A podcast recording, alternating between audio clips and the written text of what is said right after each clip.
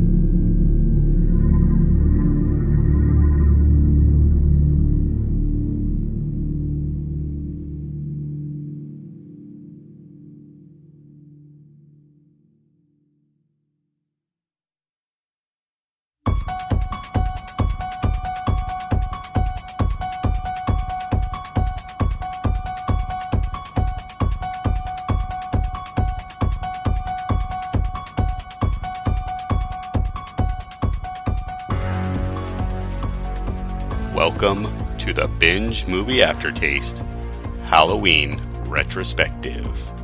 I have something you might like to see.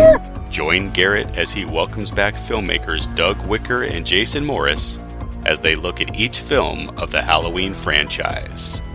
Listen as they review the newly released David Gordon Green directed film, and then dissect, not to mention argue about, what works and what doesn't in this return to glory for John Carpenter and Company. All this hiding, all this preparation, it was for nothing. Does The Shape have a reason to celebrate? What are the merits of a film done by the guys behind the Pineapple Express? The answer to these questions and many more are coming up, courtesy of Binge Media. Say goodbye to Michael and get over it. Halloween Kills, released October 15th, 2021. Budget on this was $20 million.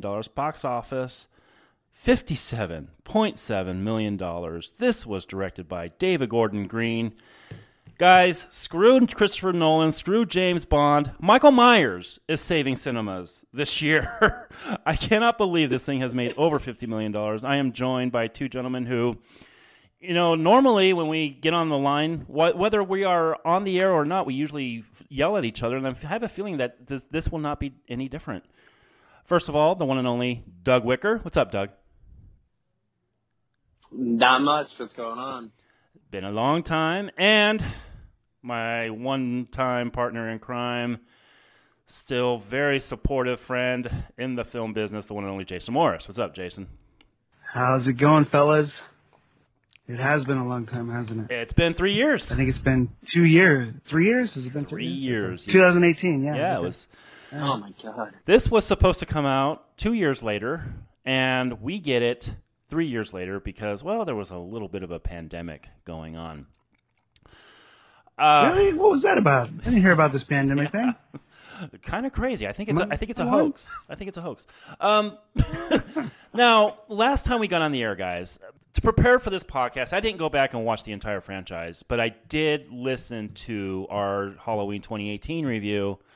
And I must say, Jason, it was kind of adorable the way you really defended that movie when me and Doug were ravaging against it. And by the end, you were like, fuck it. Now, when this movie was. May- I, go- I seem to maybe remember defending maybe one of Rob Zombie's. no. I can't remember. Uh, if I defended 2018, I must have a brain tumor. Wow. So going back, did you rewatch that movie for this or no, no? So I had no desire. you have changed your stance on this. What what made you change that stance? I'm not sure because honestly, I don't. I don't recall liking it. I, I recall having huge issues with that movie. hmm but but maybe I need to go back and listen to that podcast to refresh myself because I recall loathing it. I recall having issues with the baby crying and like the the uh, the therapist guy and like all kinds of shit. Yeah. the podcasters in the movie, like I, re- I recall having major issues with it. So I, I I really need to go back and listen to that. You have my interest so peaked right now. Um, Let's go back and listen to. now, were you looking forward to this release at all? We we did the entire series, and we liked a, a lot of a few of those movies. Um, did you have any faith that this would restore any sort of uh, things about those original movies that we liked? Not at all. Um, I wa- I always look forward to seeing horror films in the theater, though. So I, it's not like I was not gonna see it. Um, and I love Halloween, um, like the time of year, the holiday. Mm-hmm. Um, and I'm a, I'm not a massive like Halloween fan, but I do like Halloween quite a bit, especially the original and a few of the few of the other sequels and whatnot. Uh, as Doug knows, and you guys know, uh, Episode Six is one of my. Mm-hmm. You know, I like that one a lot. uh, he's an unapologetic cult of the thorn fan. I, lo- I love that kind of shit. So, yeah, um, I, I had I had zero um, faith that this would restore anything because I didn't like I. I I- you got me doubting myself at this point. I say, Doug, am I am I I misremembering didn't this? like- I, come on. Well, it's been three years, so I mean, that's, I'm sure a lot of people like, for my, for instance, like I remember having big issues with like uh, the Sartain stuff, the like the psychologist, like that whole twist really didn't work for me very well. Like it was a whole, it was a really clumsy, clunky way of handling getting Michael to Laurie's house for that finale. But I, for the most part, enjoyed the movie. Uh, you know, quite a bit. Since then, man, it seems like I've seen it you ever have those movies where like you just keep going with people to see movies, or for some reason that's the movie they want to watch, and next thing you know you've seen the same movie like four or five times. Yeah, but that usually happens with good movies. Yeah. and I, this this is that this is the case for me. Like for some reason, like 2018 Halloween, I ended up seeing like five, like within a calendar year, I probably saw it five or six times. Wow. Oh. Yeah, so it's like some some of the stuff you know that really bothered me in the first place. It's kind of like after a little while, it's you pick up on some small breadcrumbs that really weren't hand, like weren't doled out very well. They're like, okay, like that shit was there, like they plotted it well, like not well, but they plotted it, like they wanted the audience to be there, but they also didn't want it to like be telegraphed to them. But at the same time, it's like, you know, yeah, some of this stuff settled, some of my issues have settled. That you know, the moments that I came there for, I get. But uh, you know, I'd say like definitely I feel much more mixed about Halloween Kills than I do the 2018 one. Okay, so I'm excited to hear what your mixed feelings so are. Am I. So am I. This next hour and a half should be interesting. Um, now, did you were you looking forward to this, Doug? You you obviously had issues with uh, 18 as well, even though you'd seen it five, six times in a year. Uh, did you? Were you Yeah. were you actually looking forward So- to this?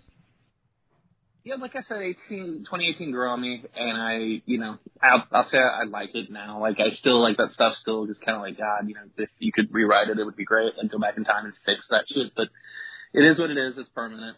But I was looking forward to this. And I mean, honestly, it's like I, I think of the big three, like, you know, Michael's my dude. Now I have just over the last five years, especially, and especially since our like marathon episode going through it, I've kind of just accepted like there really aren't that many great Halloween movies, like the installments. There's a lot more misses than hits, in my opinion. And there's some that are like really good, and there's some that are pretty mediocre, and then there's some that are borderline unwatchable. All right. So this re- the release of this movie was interesting. They decided to simultaneously put this both in theaters and on the Peacock uh, streaming service. This was actually a Jason Blum idea because he had released a movie called Freaky last year, uh, post pandemic, that didn't do so well. He released it exclusively to theaters. And he decided that I'll just go ahead and put this on the streaming service as well and not make it exclusively for theaters. And lo and behold, this fucker has made almost $60 million. That is incredible to me.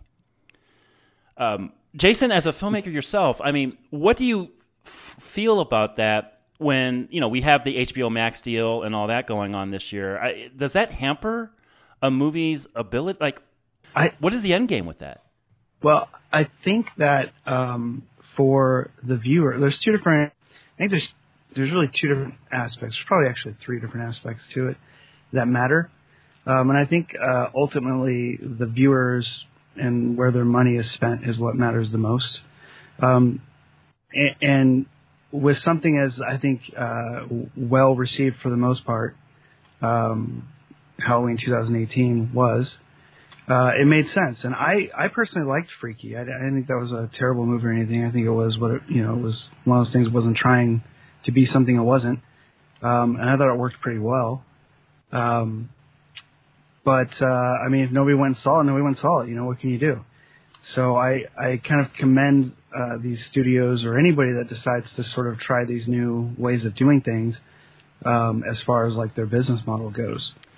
Uh, and I think that um, the viewers turned out for Halloween. And uh, there's other films. I mean, this isn't like the first film that's done this. Uh, there's plenty of them, you know, with HBO Max and the Peacock and things like that.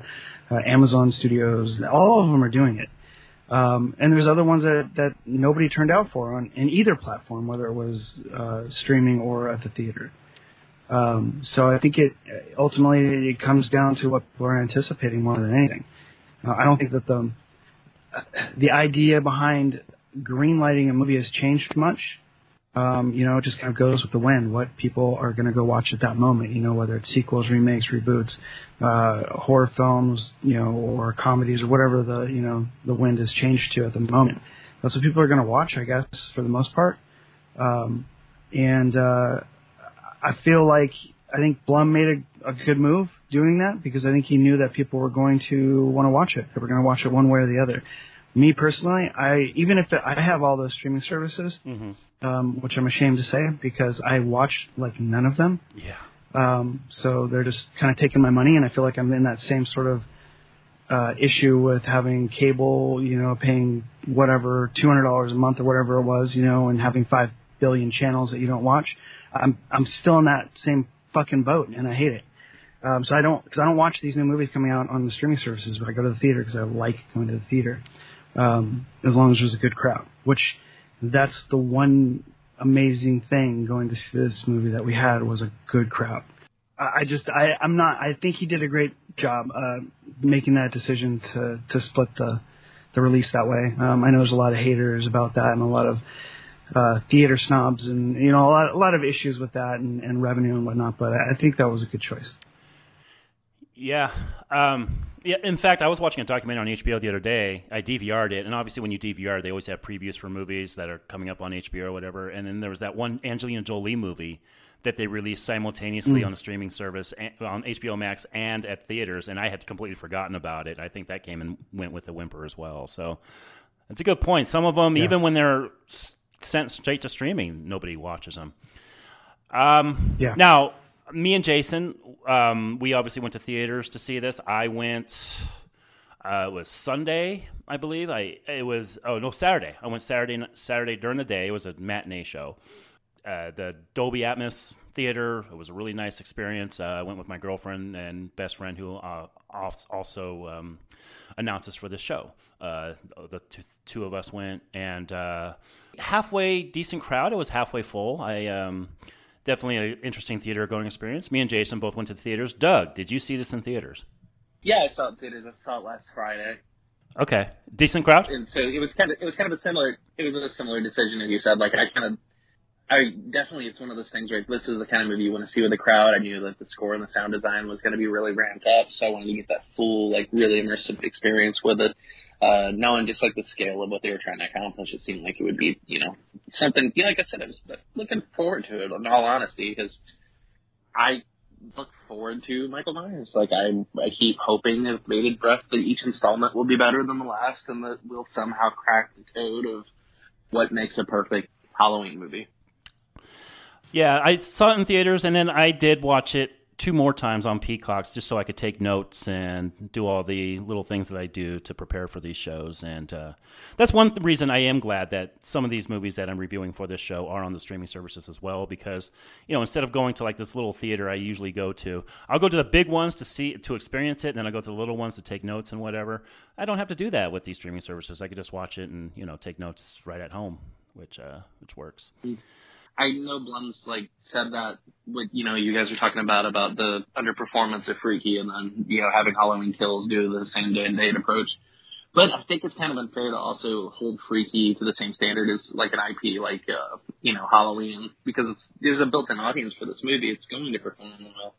I also think that you know last year was a different year than this year. I think a lot more people are more comfortable going to theaters than last year. And also the simple fact of the matter of being like, I don't know that Peacock has as strong of an audience as say like Netflix or even HBO Max at this point. I think that those streaming platforms have a much greater grasp. I kind of feel like this move is to help build Peacock into a kind of, you know real competitive network. Yeah, absolutely. But other than that, yeah, I don't personally pull one way or the other. I think it's kind of like we're living in an age where it's the consumer that ultimately has the say. If people want to watch it at home, then let them do it. If they want to prioritize it in the theater, that's where we are.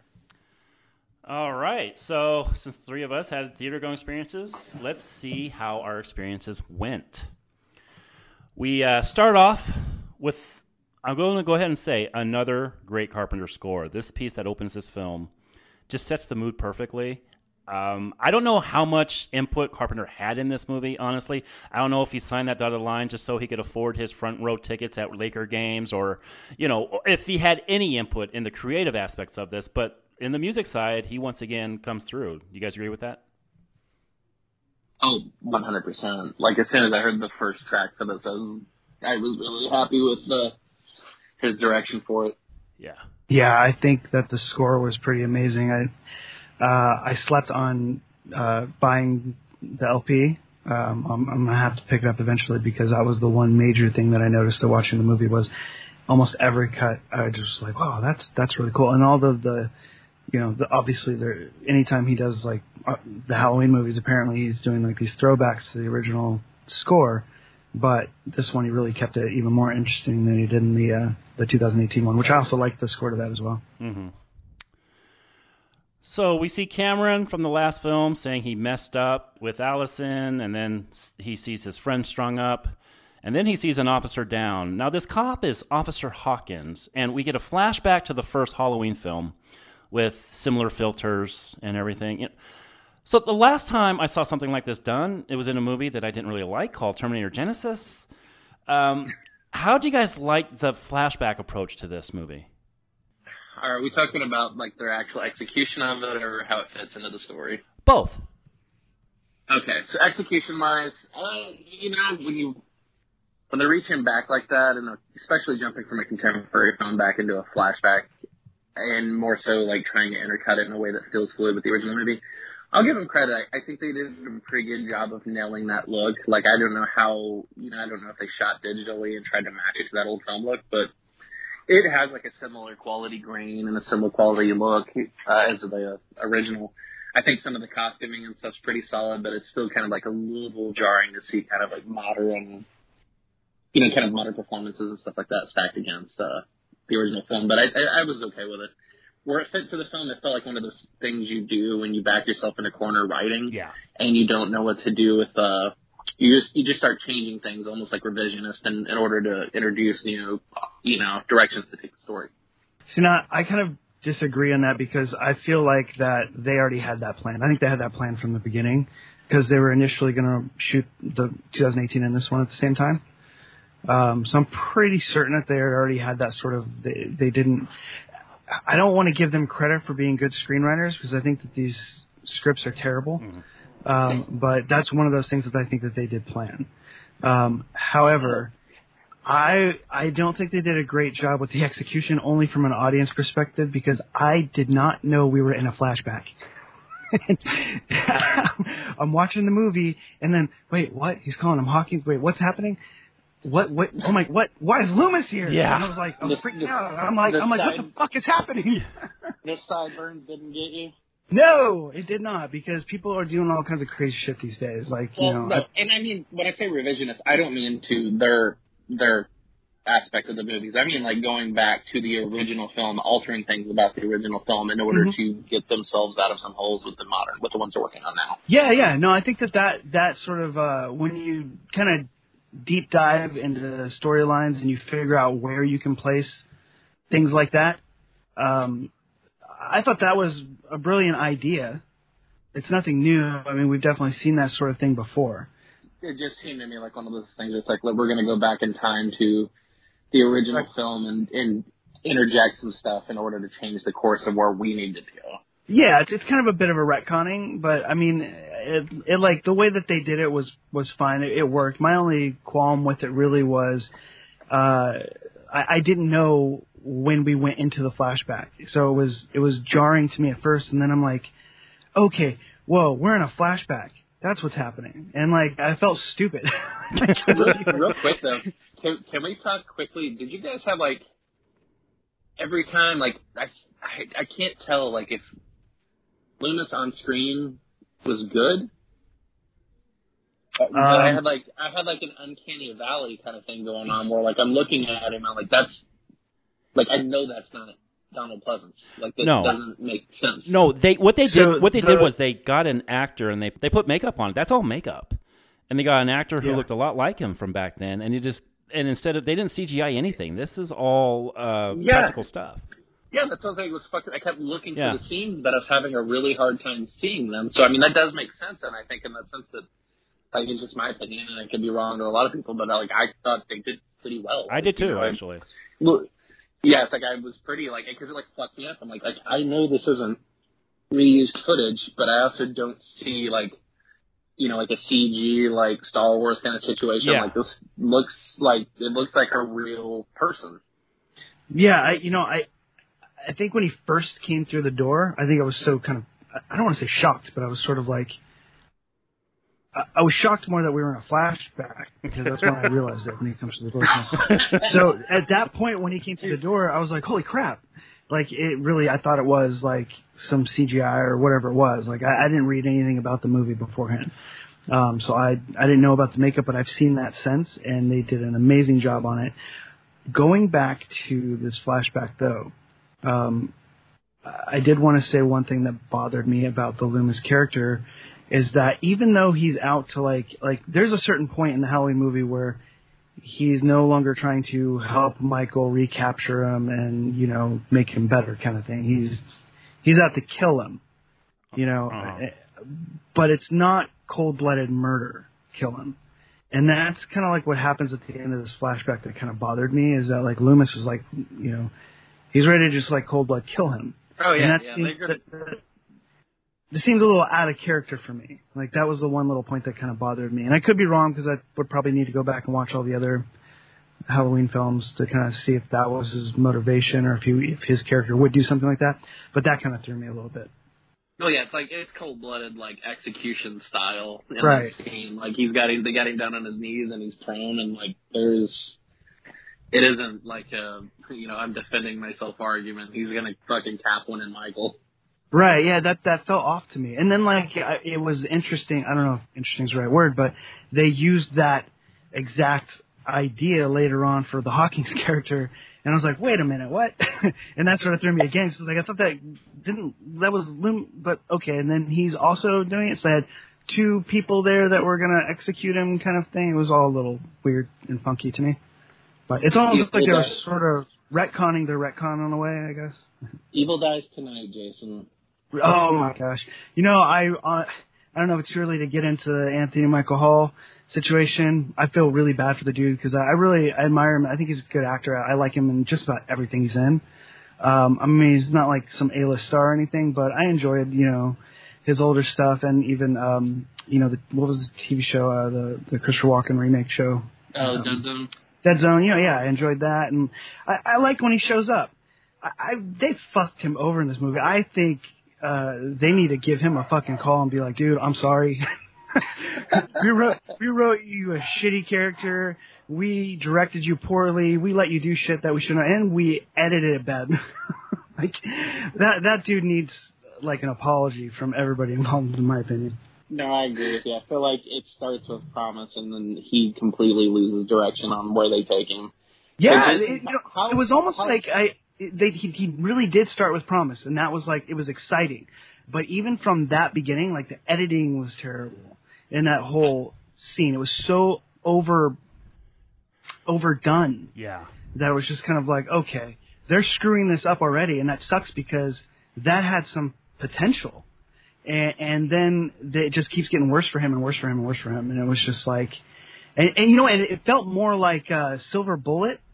I don't know if you remember that, like the whole town going after that. I mean, that was so Silver Bullet to me. Yeah, we'll The we'll, we'll get baseball there. bat, the We'll- everything. We're, we're Okay. getting there, guys. Let's go. I knew I was jumping ahead. yeah, you guys are you guys are really jumping ahead here. Let me let's just move on with the plot. With the first. ang- Yeah, this isn't the first angry mob Michael Myers movie. yeah, yeah, we'll we'll, we'll get to right. that. We'll get to that. Let, let me Yeah. just go back to this flashback, Jason- and let me just say that I don't like the idea of taking a character who was essentially a background character from the first movie all those years ago, and just creating a story around it. Like like you said, Jason, like retroconning it. Like this was this was just a weird approach to me. Yeah, I you know I can I can totally see that, and I'm I'm a little bit indifferent to it because, and I think the only reason why I'm indifferent to it is because he's in the 2018 movie, and Yeah. so I didn't really. Once you get to the sequel and they're retconning, it didn't bother me as much because you know this guy, you know the character a little bit more. It's not like as out of the blue as if they did that in the 2018 movie. If they had That's done it then, I would have been like, ah, fuck this, you know. Um, and he also has that whole bit in the first movie where he's like, "I was there and I could have done something about it," and he didn't do anything. Yeah, about it, it- when I was watching that, I'm like, wait, were you, was he, was Patton in the first fucking movie? Like, Yeah. what? like, Yeah, I like- really, like, I, and I remember going home. I don't, get, I don't remember what I found out, but I'm pretty sure he wasn't. but I went home and researched it at the time because I was like, oh, okay. And you know, you know what? Like, I just want to brag real quick that I think Will Patton's brilliant casting. Like, I love that dude when he's on shit. So it's like it's nice to see him have more to do than normal. Mhm.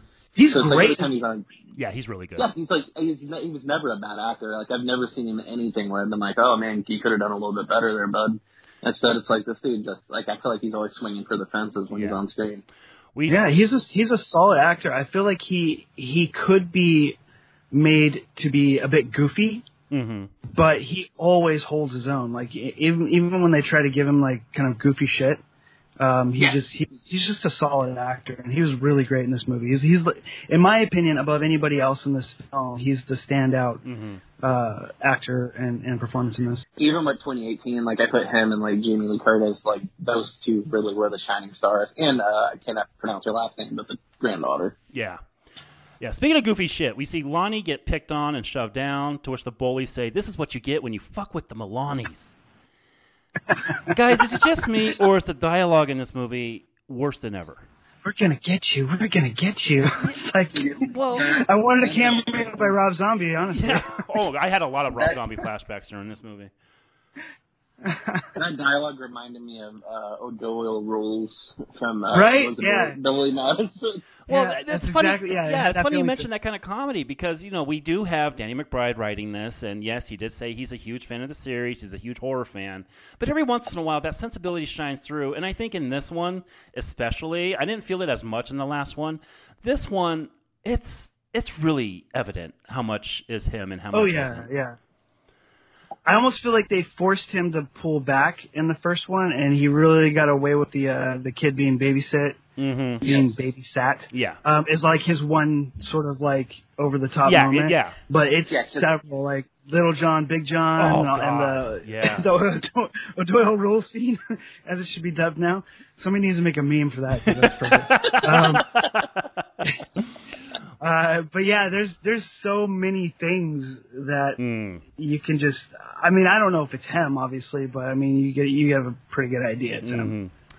Oh yeah, there's he's got a very singular writing voice, and like you said, that kid in the first in the 2018, it's like that is Danny McBride dialogue 100, percent and there's at least three or four major sequences, not even scenes. Like there's entire like blocks of like five or ten. It's almost like each writer was taking turns writing and turning over their their parts of it.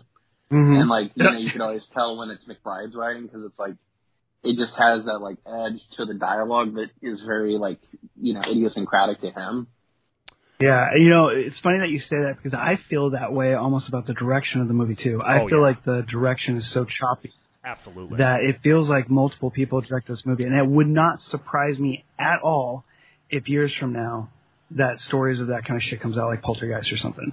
Like that, there's so many things that are uneven in the direction that's weird. And and the other thing is like um, about the direction is that it does not feel like a Halloween movie. Like this does not feel like it takes place in Halloween. There's n- there's no atmosphere Mhm. other than that one like bird's eye view where uh, uh, the kids you know walking into the street or whatever. Um, I can't remember his name, but uh, uh, anyway, uh, there's there's very little like atmosphere in terms of that, and that that's very disappointing. But it just it feels very uneven and like it's directed by multiple people. Definitely agree with that. And I've listened to a few David Gordon Green interviews in the last week or so to kind of prepare for this and he has been pretty coy about you know he has said you know we're i'm working with the master carpenter to bring the best vision possible and you know but he never did once say that it was a joy bringing this vision to screen and you know when zombie was doing his he kind of he was he was the same way just being coy about not even saying that so i i do think you're right jason i think there are multiple visions involved here at first, like you know, there's things about the 2018 direction that felt kind of weird for this kind of mo- you know, it felt modern for a movie that's also trying to be throwback. But at least stylistically, it was very consistent. And there was moments where it's like, here's a guy that's like going to show you what he can do with like this genre. Like to me, I think hands down one of the greatest like of the last probably 20 years of this character, even horror, is the sequence when Michael first arrives in Haddonfield and you have that oner tracking in and out of the house. It's the baby bit that Jason has an issue with, but like if you want to just step aside from like the small singular moments, it's that killer shark going through the ocean one take, like picking and choosing and being selective. Like like I think that one sequence embodies Michael Myers better than anything the last twenty years has. I would agree with that. I, I do think that was a great sequence, and I think it was overshadowed and ruined by the baby. Um, Yeah. Did, did I tell you that that baby is Jamie Lee Curtis's voice? No, really? Yeah, she, she, I was at the premiere for that, and she was like, "Yeah, yeah, that baby is actually me," and then did the baby voice, and it was really hilarious and weird. That's funny. Lonnie once again falls, but when he wakes up, he sees Michael walking toward him, and he's begging him not Yeah, to kill weird. him. And when he looks up, there are cops there. I do like the mood settling in here, but this set of events, it, it just seems really off to me. Like we're setting up a boogeyman, but we are not setting up any real suspense. Or is that just me? No, I agree with you, and that goes back to my issue with like the baby uh, in the first movie. This is basically the same thing. Like, why why Yeah. doesn't he? If he's mindless evil, why does he not kill the kid? Like, Yeah. uh, w- it doesn't make any sense to me. Um, I I agree though that this is the one piece of atmosphere, I guess, where it's f- feeling better because that's like right before that bird's eye view I was talking about. Uh, I just forgot the character's Lonnie, right? Yeah. Is that his name? Um, yeah, that that that little sequence is probably my favorite atmospherically, but it feels it feels off. There's Yeah. just something wrong with that. There's no suspense between him getting beat up by the asshole kids and then up to this moment, and then it's just kind of like done with, and somehow this dude's traumatized because somebody stared at him for a minute. You know, I faced Michael. I'm like, no, you didn't.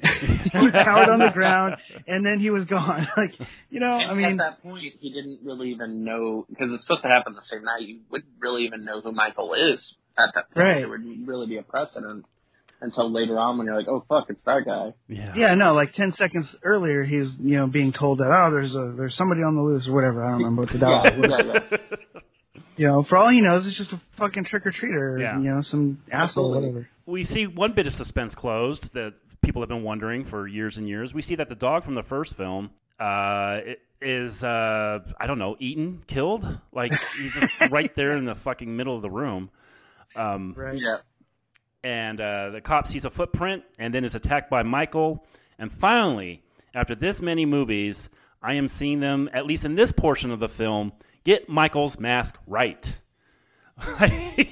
they, they finally got his mask right here. Like we, we, we were complaining in all those sequels that man, the mask is just weird in this. And here we're seeing Yeah. that they got the 1978 mask very well down. I think. It's it's damn accurate. Like Uh huh. you, you remember you remember in H2O when they did the CGI Yeah. mask? Oh God. Yeah. Yeah. So it's like every time I see the mask, I'm always like, when it's accurate like this, it actually, it's like the Loomis thing like, all over again, where it's like the, if it's accurate and done well, it like kind of fucks you up. Because Uh-huh. I've seen it done badly so many times that I, I don't even know that it's capable to be done right. At this point, I've considered it a loss for anyone to even try. Mm. Like before the movie came out, I started seeing you know all the publicity posters and things like that, right? and uh, it was also building up to that time Shatner is being launched into space. Oh Yeah. Um, so I, I don't know if it's a mental sort of thing, but the artwork it it really looked like to me that they were trying really hard to make it look like Shatner. And, and I feel like that's that was the direction that they were trying because I mean obviously it's, a, it's Shatner mask right, um, but uh, that's what it really felt like. Because if you look at some of those pieces of artwork, like the official stuff, it really really looks like him. Yeah. Um, and I just feel like that's what their goal was, and they, and they got it right. It does look great. It's a great looking mask, and I think 2018 was good too. Like that, I agree. they all worked. Hawkins sees his friend die as cops and Loomis linger by, and we get a slow pull out of Michael on the lawn, very similar to that first film with the boy on the lawn and the launch Which is my into the opening favorite credits. shot in the whole series. Yeah, me so it too. Made me, like, That's a- giddy to see it come back. Yeah. Yeah, I, I like it. Was my favorite shot of this film too, honestly. Um, yes. I was missing the uh, POV, like some sort of POV. Yeah. That was the only thing I was really missing. Um, but, I mean, obviously those are all both of those are great shots, but that was the one sort of I would have loved to have some sort of throwback there to that. We flash forward to Halloween night 2018 as Tommy takes the stage, except it's not Paul Rudd, but Anthony Michael Hall. This was an interesting change, huh? Changing this character, and apparently he hangs out with the nurse from the first film, and we have a whole slew of characters here. What do you guys think about this? This was really weird to me. I'm gonna say I'm gonna say Halloween Six got all of that right. Right, Paul Rudd as Tommy Doyle worked. The the nurse coming back in that film worked. Uh, regardless of the whole Thorn story, any of that stuff, put that shit aside. They got Tommy Doyle. If they were going to bring him into the story, they got it right. All right, and they they respectively uh, respectably used the nurse from the first movie uh, and killed her off, and I thought that was very fitting. I was disappointed that they used her again in this, but I thought it was great because I was like, hey, you know, she's an actress, she needs to work. That's awesome, you know, paycheck kind of thing. But as far as like the character being there and this whole sort of like, woe is I, we've all faced Michael, let's get together every year, and I don't know, all be in one spot so we can be murdered at the same time. That was a little weird. Like, I don't think any of those people would be hanging out together. Um, you know, flash forward 40 years later or whatever it is. Um, so I thought that was a little strange to me. I get the concept and the idea and all that, but it's just odd to me. I don't think that, that would actually happen. I love in the eight years that I've known you. I think our very first conversation involved you defending Halloween Six, and you have not wavered from that. I won't. eight It's the, it's the same with Alien Three. I'm not going. To, like, the, I think those are well-made films. Uh, yeah. Regardless if you don't like them, they're they're well-made movies. Mm-hmm. Uh, I kept waiting for Jason to tell his flashbacks. He's like, I didn't know I was in a flashback. Didn't know I was in a flashback. I kept waiting for that earlier for him to be like, yeah. And then Venom and Carnage started fighting, and it really fucking me. Doug, what'd you think of this, sir? This scene in the uh, bar. It's awkward. It's a very weird piece. Like the whole sequence is. It's like Jason said. It's kind of like to me. It feels like a reason to bring these veteran actors from the original film and put them in one space and try and find the most like holistic reason for them to be together. Mm-hmm. because it's like it's otherwise it's like kind of has that awkward Thanksgiving kind of thing going on where it's like oh well, well you know why is such and such here? Oh yeah they survived Michael Myers. Mm. so yeah that whole piece you know that whole aspect of it's just very bizarre. I think it's just one conve- you know like I can't say convenient because I can understand the amount of work that had to go into cracking that egg. But at the same time like it there's just not really like a natural way to bring those people together. Like Jason said like 40 years later I don't know why a nurse who's like 20 years the senior of these children would be like, yeah, let's go get some beers and talk about how he survived Michael Myers Yeah. 40 years ago. Yeah. you know, And, you know- considering that massive gap and the kills takes place on the same night as 2018. So it's like Yeah. there's, for them, like, that, like you said, it had to be every night for 40 years on Halloween night. That just doesn't, you know, and can we really say that like Lindsey Wallace and, you know, Tommy Doyle, like, you know, six years old or like, you know, 15 years later, 20 years later, you're going to be like, yeah, you know, let's start having beers with that nurse. Yeah. And I, I don't think that that was a hard thing for them to crack, though. I think that was probably a first uh, idea, sort of write that down. That's brilliant kind of thing, and that's what they went with. Yeah, yeah. Um, well, I just mean like trying to at least give it a go to like make it like more than just, uh, you know, like you said, yeah, it's like to me, it's like it feels like maybe like some more effort could have went into that. But at the same time, like it had to be a hard egg to figure out, like, you know, how can we at least fucking try to make it make sense? Yeah, I just I, I think it still could have worked. As as silly as it might be, or whatever it is, we've seen that sort of thing before. It it could have worked if it wasn't so strangely, and I don't know a better word for it, just strangely directed, edited. All the all that. See, it's almost like it was like a second unit uh, shooting that was happening with those actors, like through the entire movie. Um, So I think that all of that was like really odd to me, which is sad because I think they're all great. I think they're all are great. Uh, I would say just- kind of like in defense of you know not that like I, I yeah there's definitely choices that were done throughout this film that are a little like head scratching. Mhm. But I will say in defense of David Gordon Green, like he's done so many different types of movies. Like his first indie movies before he started doing comedy are pretty dark and pretty fucked up.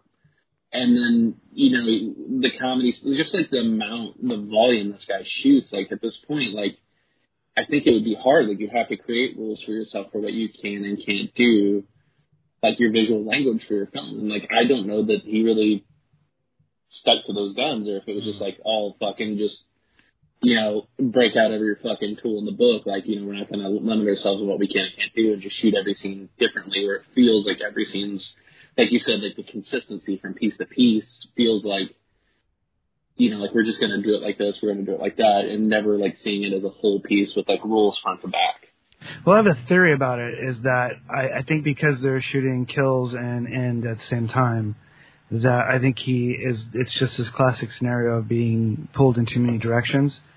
Um, and and I, I honestly do think that there's some second unit shit going on there. Well, Um, they, sure, and it could to, be, well be reshot too. to be clear, to be clear, they were going to do back to back, but they decided not to. They're going to see how this one performed first, and then Wait, I thought that was 2018. I thought they were going to do the first one and this one at the same time.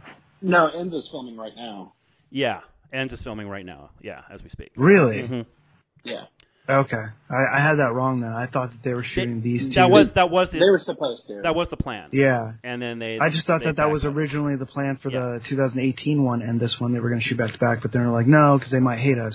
You know, we- you yeah. know, kind of No, thing. no, they they were supposed to do them back to back, and then like scheduling because he's committed to Righteous Gemstones also. Wow, that They- sucks to learn because I like that was that to me that was a valid reason for that was the one this bit mis- of it. missteps. It was. that was the one Yeah, out I you were mean, going I- to give them. Was Yeah, thinking thinking as a director, Yeah. seriously, like Yeah. that's that's something I that's plausible. I Mhm. can see it. I don't think that's any fault of anybody's other than trying to do too much. Mhm. But Yeah. knowing that it's just this movie, I mean, shooting anything is hard. Uh, but the first one, whether I liked it or not, was way more comprehensible. Yeah. In in all of its sequences uh, compared to this movie. Um, yeah, it it felt like a movie where it's like each scene was really trying to like stick to, like I said, like the consistency of the language of that story. Whereas this one, it felt like different scenes kind of took different liberties with how it was told. So yeah, there's some spots that feel disjointed to me, but yeah, they're sticking to the 2022 date though. Like there's not like there's you know an insane amount of visual effects or shit to do in this movie, so. I'm sure they're already like shooting and editing and everything at the same time. That's what most people are doing these days. Yeah, I just assumed that he was doing them both at the same time and wasn't in the editing room every day because there's some, I mean, just flat out bad choices Well, to let, me. us Like, let's get to one of those bad choices. Uh, Tommy raises a raises a toast to Laurie, yeah. Who we immediately cut to seeing dr- riding away from the flames, just like in the last film, and she's screaming, "Let it burn!" And this is pretty much the one big scene involving Laurie Strode, Jamie Lee Curtis. This was she is hardly in this fucking movie. Yeah, I noticed that. One hundred percent. One of my so when I said issues I have, I think you know I understand sidelining her, but for the entirety of the movie, I got like total like you know Luke Skywalker vibes for like the original Yeah. movies, where it's like they take they where they like fucking handicap Luke for most of like what was it like Empire? Like he's out of Uh-huh. Empire for a good chunk of it. Yeah. So it's like it just felt like you know like this fragmented version of that story, and in a lot of ways, Empire is the movie I compare this to the most. Where it's like this movie feels incomplete without the before and after. Mm. Yeah, I mean, it's like I I understand it, but at the same time, when you look at the original Halloween too, like they found a way, Yeah, exactly. you know. So I I feel like they did they did her character a massive disservice um, and uh, it, it. I would have loved to have seen Tommy Doyle's character sort of be the front runner of this uh, in a in a better way, if they were going to do that. Mm-hmm. Um, but as it is, like it's so out of I don't know. There's I something- agree. It, it never feels like Tommy Doyle becomes the lead of the story, which he should be if you're going to sideline Laurie. Right. But- especially the way they and especially, they tried to set it up, but it just it failed on all accounts. And it, it really bums me out because like I felt like Laurie, I felt like Jamie Lee Curtis coming back to 2018. I felt like that was one of the better performances I've seen from her in years because it felt like like she really breathed a lot of life into this character. Mhm. There's even like tiny, tiny mannerisms that feel very con- like consistent to her in '78, which none of the other performances of herself in these movies you can say that. I'd say even Halloween 2 doesn't feel like Jamie from '78. You know, Yeah. even H2O, none of them like ever come back to get capturing like that. You know, yeah, man, the like total like slight hippie-ish quality she had in '78. Uh-huh. This one still has that, but of course there's all this other baggage in there too. There's all the other shit, and I feel like this was a very rounded, mature woman, and that she got to really showcase like this, like how she's seasoned so much and how she's grown, and you feel that in there. Where this movie gives you none of that. Yeah. And and you know, I think that was kind of the brilliance of her um being cast in the first one is that she was so young and hadn't done a whole hell of a lot at that point. Um that it, it really it really worked and you can see her vulnerability and that's no longer there obviously. Well, let, let's Uh, let's call it out too. She was also Janet Leigh's daughter, so the ir- irony behind Oh, yeah, that was perfect for that movie. Yeah. Absolutely. Yeah. Oh yeah, Yeah, years later. Yeah, definitely. That's like If if marketing the movie for being that movie failed, you could always be like, yeah, starring Janet Leigh's daughter. Yeah, exactly. Right. exactly. We But she was so good in it. It Yeah, didn't, didn't it's matter. true, it's true. yeah. No, yeah. We cut. But no, I mean one of the one of the things. Sorry to No, you're fine, The, you're fine. But with the with the bar scene, one of the things I did find interesting that made me kind of like perk up a little bit was the the the doctor nurse characters that are introduced in the scene. they're in they're in that they're in that oner in 2018. He like stops and stares at the nurse for a minute. They have like a comfort like kind of a standoff for a split second before he calls her to the car and they leave. Yeah. I thought that was kind of like I thought that was a nice like callback to 2018 to what would be just completely like characters you forgot about, and then like to actually be like, oh no, it's like in a lot of ways it made Haddonfield and this movie feel more tactile hmm and more Yeah, because it's like Yeah. I totally forgot about it, so I don't know. yeah, I didn't. Yeah, I thought there was just like sort of it, yeah. Weird sort of throwback characters Hmm. to like you know parts like three, four, or five, or four, five, and six, or something like that, where you have all these people dressing up in you know sexy nurse costumes or whatever. You know what I mean? That's that's Hmm. Yeah. all I took. I totally forgot they were in the first one.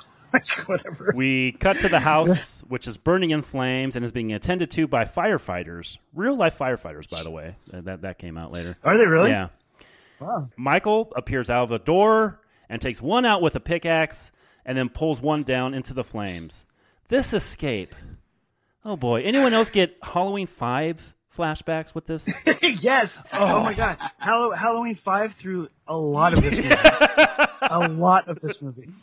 There's yeah, there's so much five, and that's what I was talking about with the mob stuff. yeah. Yeah, it's yeah. like it it's just you know you have the good old boys in four trying to hunt him down in the pickup truck, but then Yeah. fives when it's like no, the whole fucking town's coming to get Yeah. him. Yeah, and then uh, well, then you I- then you have you know let's cut the he- janitor's head off and, and say that it was Michael when it really wasn't. I know there are so many callbacks to the in this, and we're gonna get to a lot of them, but I, this just feels like bad writing to me. Yeah, I'm wondering, is it a callback or was it just, oops, we never saw four and five? Like, I don't, I'm not really sure because there's so many things that are similar to it, like from uh, them going after the the other escaped inmate Uh-huh. guy and killing Yeah. killing. I mean, that's like this. They killed the wrong Michael, and I don't remember if it was four or five, but one of them.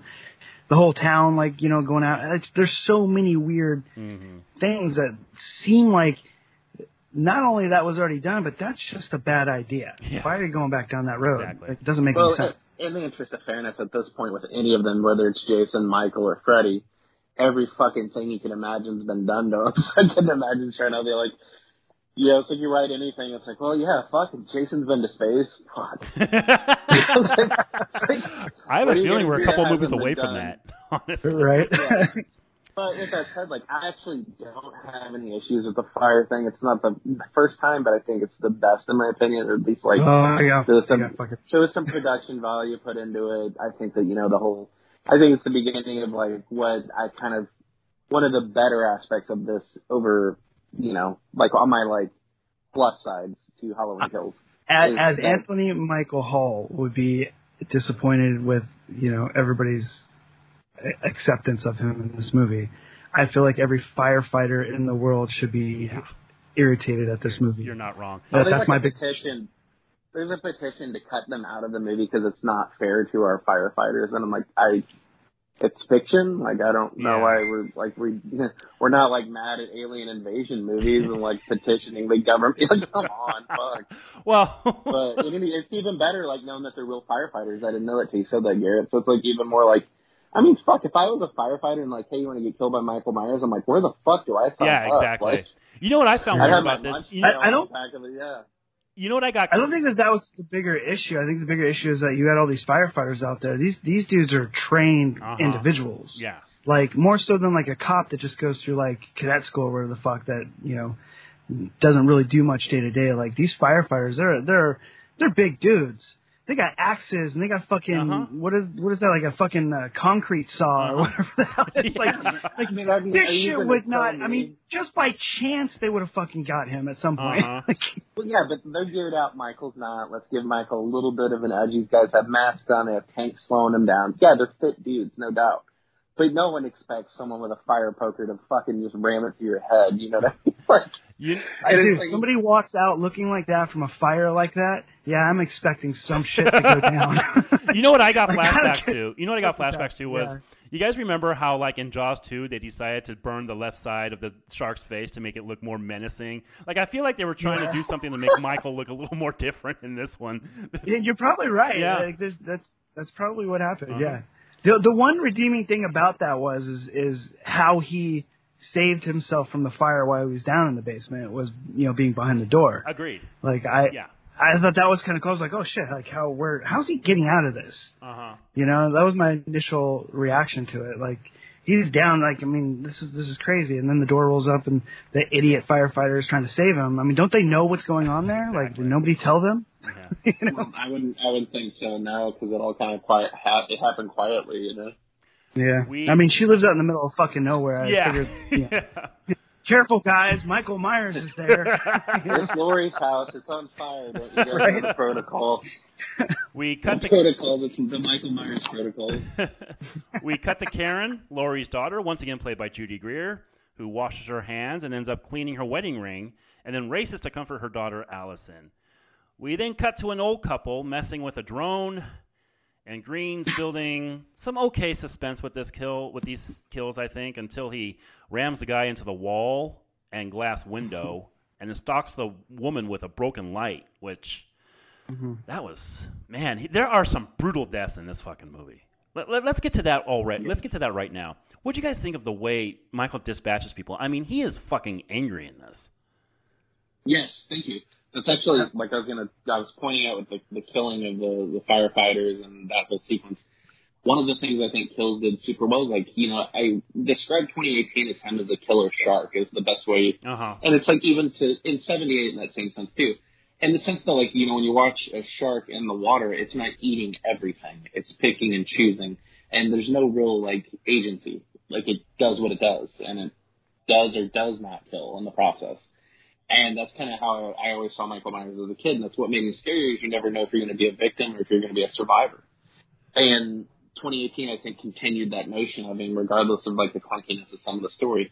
I think this outing, he's definitely like what you see is like a re-embodiment of him, where like well, there's a vessel of rage now, hmm and it's kind of to me like what you know Kane Hodder did with Friday the 13th Part Seven, was like you all of a sudden see this like turn in that character where it's like much more menacing, much more brutal, much more savage in its execution.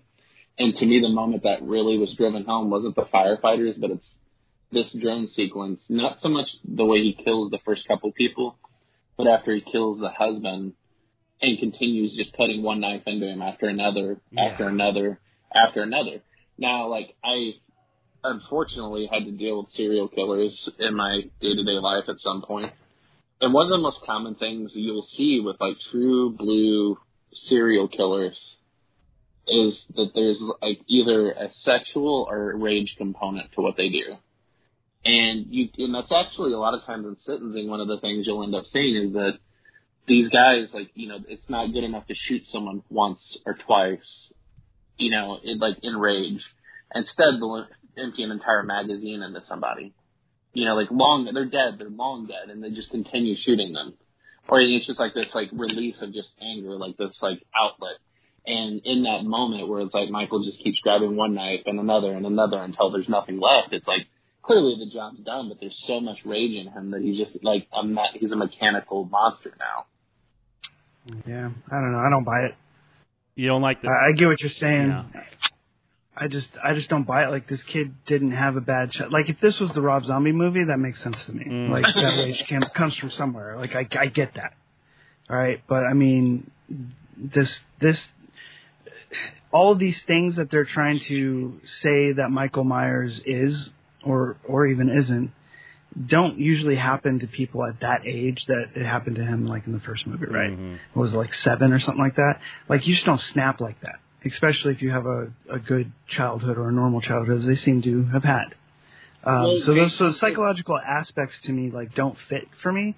So I don't know where that anger comes from. Like there's no there's no backstory in this movie or the 2018 to really show us where the backstory is as far as why he would be so fucking angry at innocent people that are just like what I mean he came into their home it's not like they even like crossed his path to like stop him or like there's no rhyme or reason to it and I, I get the shark analogy and that makes sense but to be so brutal like who is he envisioning that he's killing Mhm. uh, you know, it, it, the only person at that point would have been his sister, which he didn't kill in that fashion. Uh, you know, so it doesn't it doesn't register properly to me. It just seems mean spirited, and, and yes, it's it's a brutal killings, but they're just they're off to me. Like they don't. I I, don't. I wouldn't have made those choices for that especially when the entire movie they're retconning, you know, the relationship of you know him and and Laurie and uh, why he's doing what he is and being evil or whatever, and all he wants to do is go home. Yeah. Well, fucking go home then. Stop killing. Just walk home. it's Uh-huh. right around the corner. you know what do you? What do you? Why are you in these people's house? Did you make a wrong turn? Like, does their house look like yours? Like, I don't understand it. Why are you in this house? Mm. Like, there was no reason for him to be there. He's not known for being bright. He's Michael Myers. Yeah. He's the No, but usually, like, if you watch, if you watch these movies, if he goes into a house, he's usually after somebody or hiding from somebody. There was nobody to hide from at that point. He just, he just shows up in these people's house. Mm-hmm. It's just odd, you know, and that that, was- that it just didn't make any sense to me, you know. Um, and then my personal feeling is that woman, wa- I didn't see her as taking any shit, right? Yeah. And as soon as like i- as shit starts going down, she like she crumbles, and that that bothered me. She did not seem like she was going to be a character that was going to crumble like that. I, know, Uh, I really, I- I, I- really, I- really liked her. I thought the casting and the performances in that on that whole sequence were really good. I agree. I, I totally agree with that. I think it was really well done. I just I did not think that she should have went down that easy. That to me would have been a great opportunity for that to have been like a showdown, like an out of the blue, you're not fucking killing me, you know, kind of thing. Um, and instead she gets stuck in the neck with a fucking light bulb Yeah. that would have rumbled. Like yeah. I yeah. know that looks cool, but that shit would not have happened No. that way. Well, when's the last time we stabbed with a fluorescent tube in the neck, Jason? Let's try Ne- it. never. never. But I've seen how fragile they are. What was that movie where they were like busting them on each other? It was like they're hanging out out back smoking weed or something. It was like a really dumb comedy. I don't know. we, cut, we cut to it. That that was a uh, that was a Danny McBride tangent right there. We we cut we cut to a Jeff Dunham wannabe with a ventriloquist, and Tommy meeting more of the town. The bar sees a newscast detailing what's going on, and Tommy knows right away that it's Michael. Vanessa and Marcus they leave the party, and Vanessa knows that she spots Michael in the back seat. So Tommy approaches with a bat, and Michael disappears. We then cut to the most obscure set of scenes in the film, and I'm not saying that because the couple in this sequence set of sequences is gay or is gay. I'm saying it because these scenes seem like a lot for nothing. Like Big John, Little John, like this was the most tone deaf set of scenes I think I've seen in a horror film in a long, long time. You know, I I feel okay. I got to rewind a little bit. I know, I know, we're trying to get through the movie here, but I feel like the whole bar scene that you just talked Okay. about, the ventriloquist Uh-huh. going the Tommy Doyle stuff. I feel like at that point, Doyle is like shouting at the screen, even though he's not doing this. Like in his head, like I've been waiting my whole life for this. Like I feel like that's that was the start of his downfall as a character. And then was the name on the bat? Huckleby or uh, Yeah, oh, Huckleberry. yeah? Oh Jesus Christ! It's so just- cringe, dude. It Yeah, the whole sequence, and then the talking to the Yeah. bartender about it, and the dad, and all that kind of stuff. Like, it was just like over my fucking head. Like, is that is that some sort of like throwback to something? Like, did I miss it? Because all I'm thinking about is Silver Bullet at this point. Oh, Like, that's all I can fucking think about. Yeah, the fucking baseball bat really Yeah. doesn't help Silver Bullet Absolutely. comparison. No, you know. Okay, but then going forward to Big John, Little John. All right, I like these dudes. I think they were fucking cute as hell. Okay, like the the scene, they're they're fun, they're interesting, it, but it's cheesy as fuck. It had no place in this movie. That should have been like such a small. That should have been about as big as the other couple that get murdered. Like Uh-huh. it just didn't make any sense other than the fact that they're in Michael's house. You know, I like. but I- first, I love the idea of somebody buying Michael's house, flipping it, making it really, really fucking nice. It looked Like awesome, that's- right? Like, Yeah, You know, it we're did. Talking about that, like the, Yeah. they decorated the shit out of the house. It looked great. If there's a fucking statement about modern hipster America, that's it right there in a nutshell. It's like just fucking buying something that's like nobody wants, and you're like, let's make it something special, and they fucking do. But yeah, I, I actually really loved all of that stuff, and I fucking hate the dude that plays Stuart. Like, I fucking hated that character, like the in, the Mad TV guy, Uh-huh. like Stuart. I fucking hated Stuart so much, but in this movie, like their character, their dynamic, the Big John, Little John, all that stuff for like an introduction and everything with the kids, like that whole sequence was one of my favorite parts of this movie. I think they did so well in the beginning. Unfortunately, I feel like the joke wears itself out. uh huh. Oh, and when and when it takes a dark turn, like they're continuing the joke, but it's and it's still like too funny for the situation, so it loses. It like kind of takes some of the steam out of the suspense for me. Where it's like you know you, you know like the audience fucking knows Michael's in their house. Like there's nothing that like we're not stupid. The audience is ahead of the characters, typical, right? yeah, this is where So- Garrett was talking about the lack of suspense in the movie. Uh-huh. Like the, Yeah. everything that has to do So, with those like- two characters is lack of suspense. Yeah, so this whole scene, they're like Big John, Little John, Big John. It's not. It's too funny, and like you don't really like. Yes, they're scared, but it's hokey. Like it's Yeah. not scared the way you should be when fucking Michael Myers is in your house. Mm. And when he stages the bodies and, and they're dead, I expected them to still be alive and be like, Big John, Little John. Yeah, Yeah. I mean, that's what I expected. Yes, yeah. like that's what it felt like. I've heard people take issue with that too, and I'm like, you know, guys, like on this one, it's like, I Michael's a trickster, man. Like you see it in the '78 version. Absolutely. Like, there's several times where he there's things he does that don't make sense. Like, Oh, I don't mind like, the staging. Yeah, like no, I no, get that. Like, oh, that's fine. Yeah, I don't mean either of you guys. I'm saying like I've had people like express that like they thought it was silly. And I'm like, he did it in 2018, but he also did it a shitload in 78. Yeah, 78. he done it did- in 78 he puts his fucking sister's grave in the room. Like that is Yeah. that is dark Yeah, to the all this, darkest, like- you know. Yeah, and then like the fucking ghost costume. Yeah, and, yeah, like, you know, yeah. Like he's constantly like playing pranks on people like in that movie. Like it, it's inexplicable, and I think that's one of the most confounding things of the character. But they do that here, and like that whole posing the bodies thing totally sets. It plays. It's like it's accurate to me. Like, but I'm with you. It's like I kind of was like, are they actually? Are they fully dead or like they kind of dying? You know, mm-hmm. it's like it's in one of those situations. you said you might get one last Big John, yeah, little John. Yeah, I mean, I was waiting for it. It didn't happen. I was like, well, I don't know if that was a good choice now or not. it should have just, it should have just kept going. It reminds do- me when I do when I did a. that- Go ahead. I love that it got it all back to the Myers house in like a really organic sort of way, and I think Uh-huh. that it was like real interesting to be like, you know, not let's let maybe leave it abandoned. Let's have it like like livable, like some like put characters in there, put their like create stakes in that house. Yeah. Like I think that's a really uh really strong choices on that part. Yeah, I think that was one of the best choices that they made in this movie, which I, I don't know if that's a good thing or a bad thing because it seems like that's a, a minor choice, but that works because in the, most other horror films, that house stays empty for years and is decrepit and old, like all the other. exactly. Like what is this? Twelve, the twelfth one now. Yeah, you Yeah. know, and finally somebody bought it and remodeled it. Yeah. Yeah, yeah. So twelve movies deep, and it's like that's. I mean, of all the ideas and like of all the like you know we talk about stuff that's been done in the other series, like I mean, even compared to like the Elm Street movies or Friday the Thirteenth, like this is like the first one. It's like, hey man, let's. Uh, what happens if someone bought the Myers house? Like, I think that's If- a fresh idea. If there's an artist out there listening, I want somebody to make like little miniatures of like the houses from like Elm Street and Friday the Thirteenth and not Friday the Thirteenth, uh, um, Halloween and like uh, Texas, Texas Chainsaw, Chainsaw. or something. And yeah, and just have them sort of like a sort of diorama kind of thing. Mm. That would be fucking awesome. Al- that needs to happen. Somebody out there. Allyson and Karen, they're both questioned by cops, and they tell them about the boogeyman tales Laurie used to tell that were seemingly coming to life now. And then there's another weird cut where the cops say Michael Myers is alive, and Allyson yells, What? as Cameron approaches. Like, all of this is like, they're like, Michael Myers is alive, and you just hear Cam- uh, Allyson just yell, What? Like, it's just, God damn, the editing in this movie, Jason, you pointed it out, but fuck, it's just odd.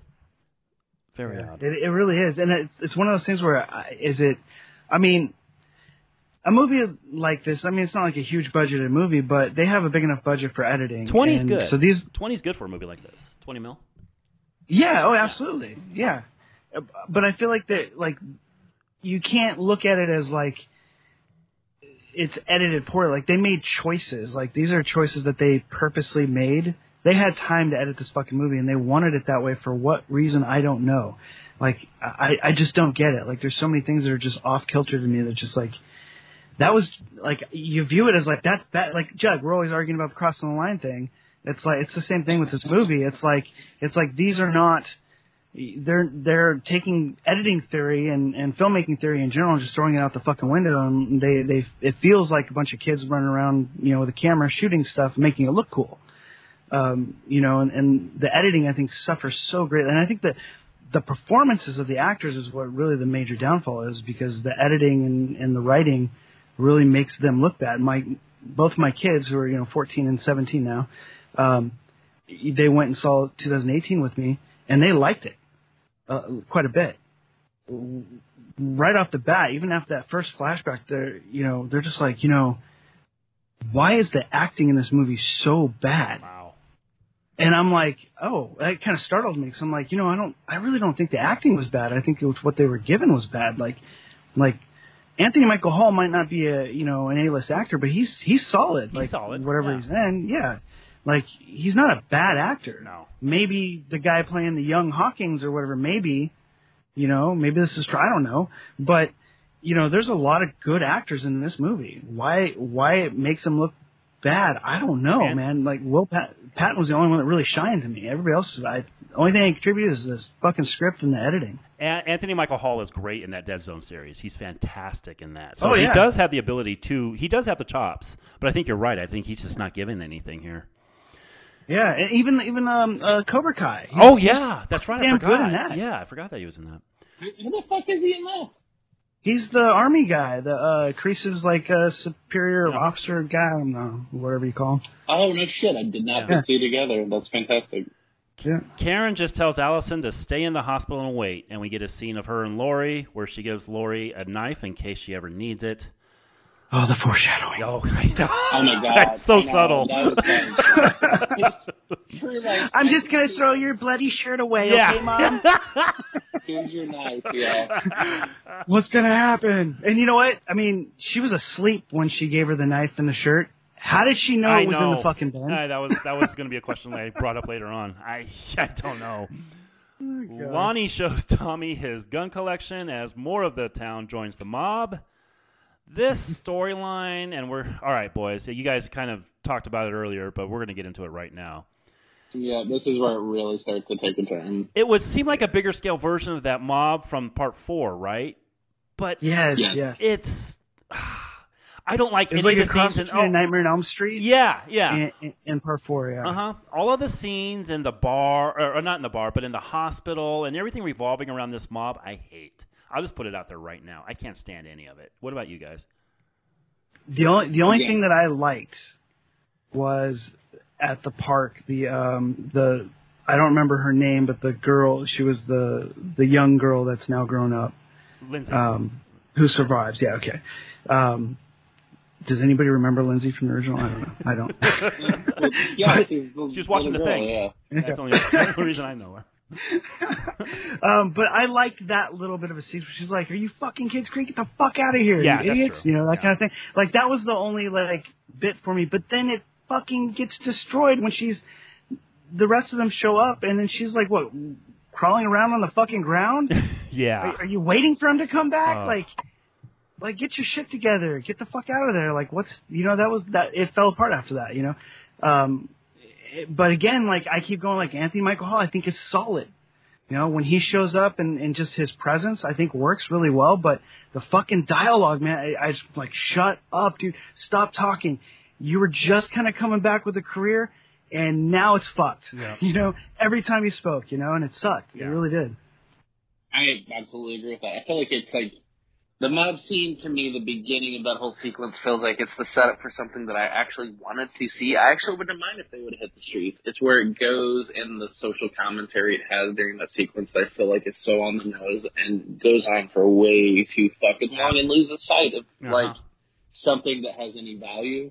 Like it would have been more interesting to me that if they went out to go hunt Michael Myers, Michael Myers got to the hospital and no one was in the hospital and they were all out looking for Michael Myers looking like fucking assholes. Mm-hmm. That would have been That would have been that would would've been been, cool because that yeah that would have felt more like the original Halloween two with a semi-empty hospital, you know, Absolutely. for a portion of it. Yeah, because like imagine like all these pricks going out to like hunt Michael down and prove a point, and like it's it would be a great statement about like you know masculinity or you know herd mentality, which is what they're trying to do here. But it feels like it's like let's introduce this completely unnecessary sub important character to kind of make a statement about what happens when everyone all blah blah blah whatever. But Which yeah, I think is cool because I, I do think that that is a statement that needs to be made somewhere.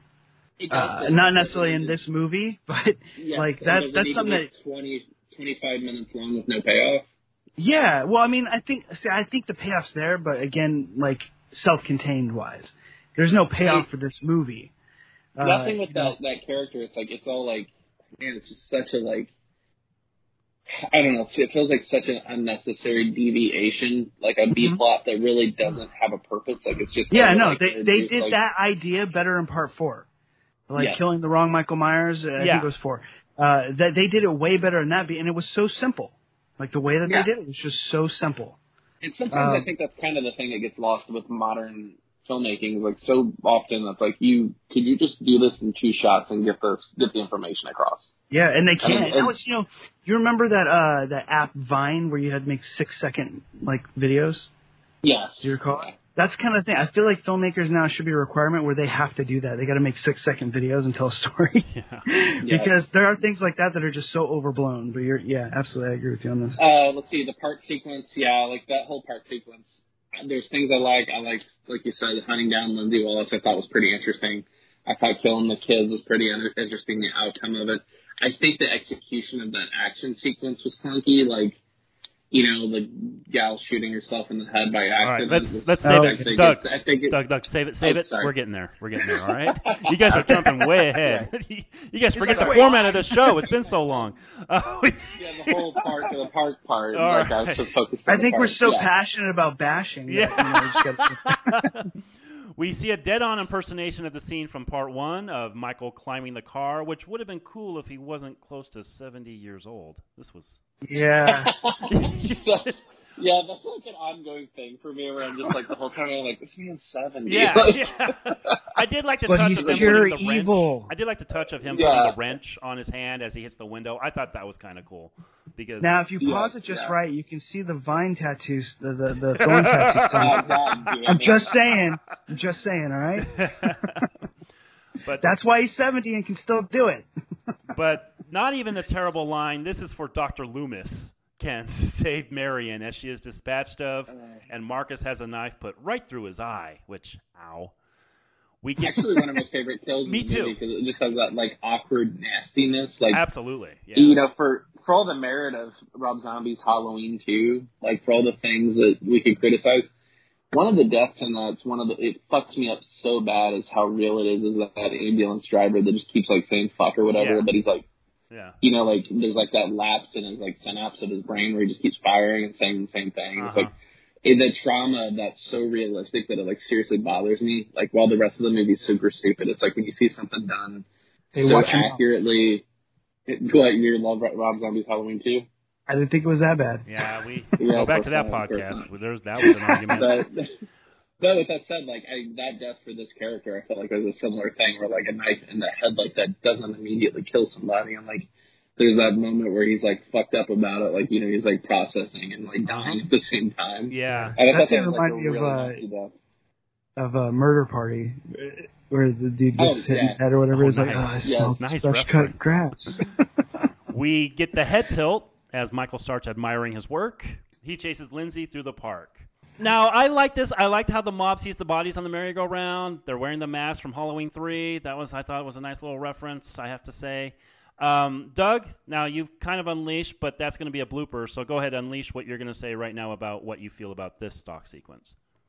Oh yeah, so the stock sequence of Lindsey's great, but I feel like everything in the car, like not so much everything. But first off, I'd love to say at the top of the fucking show that the beginning of the police in the very fucking flashback trying to shoot Michael is the beginning of this ongoing trend of where not a single goddamn person in Haddonfield can hit a fucking target. That all started with Loomis in '78. Yeah, it did. yeah, yeah, yeah. Like I reached fucking six times my ass, every one of them missing. They, and play, Times. Yeah.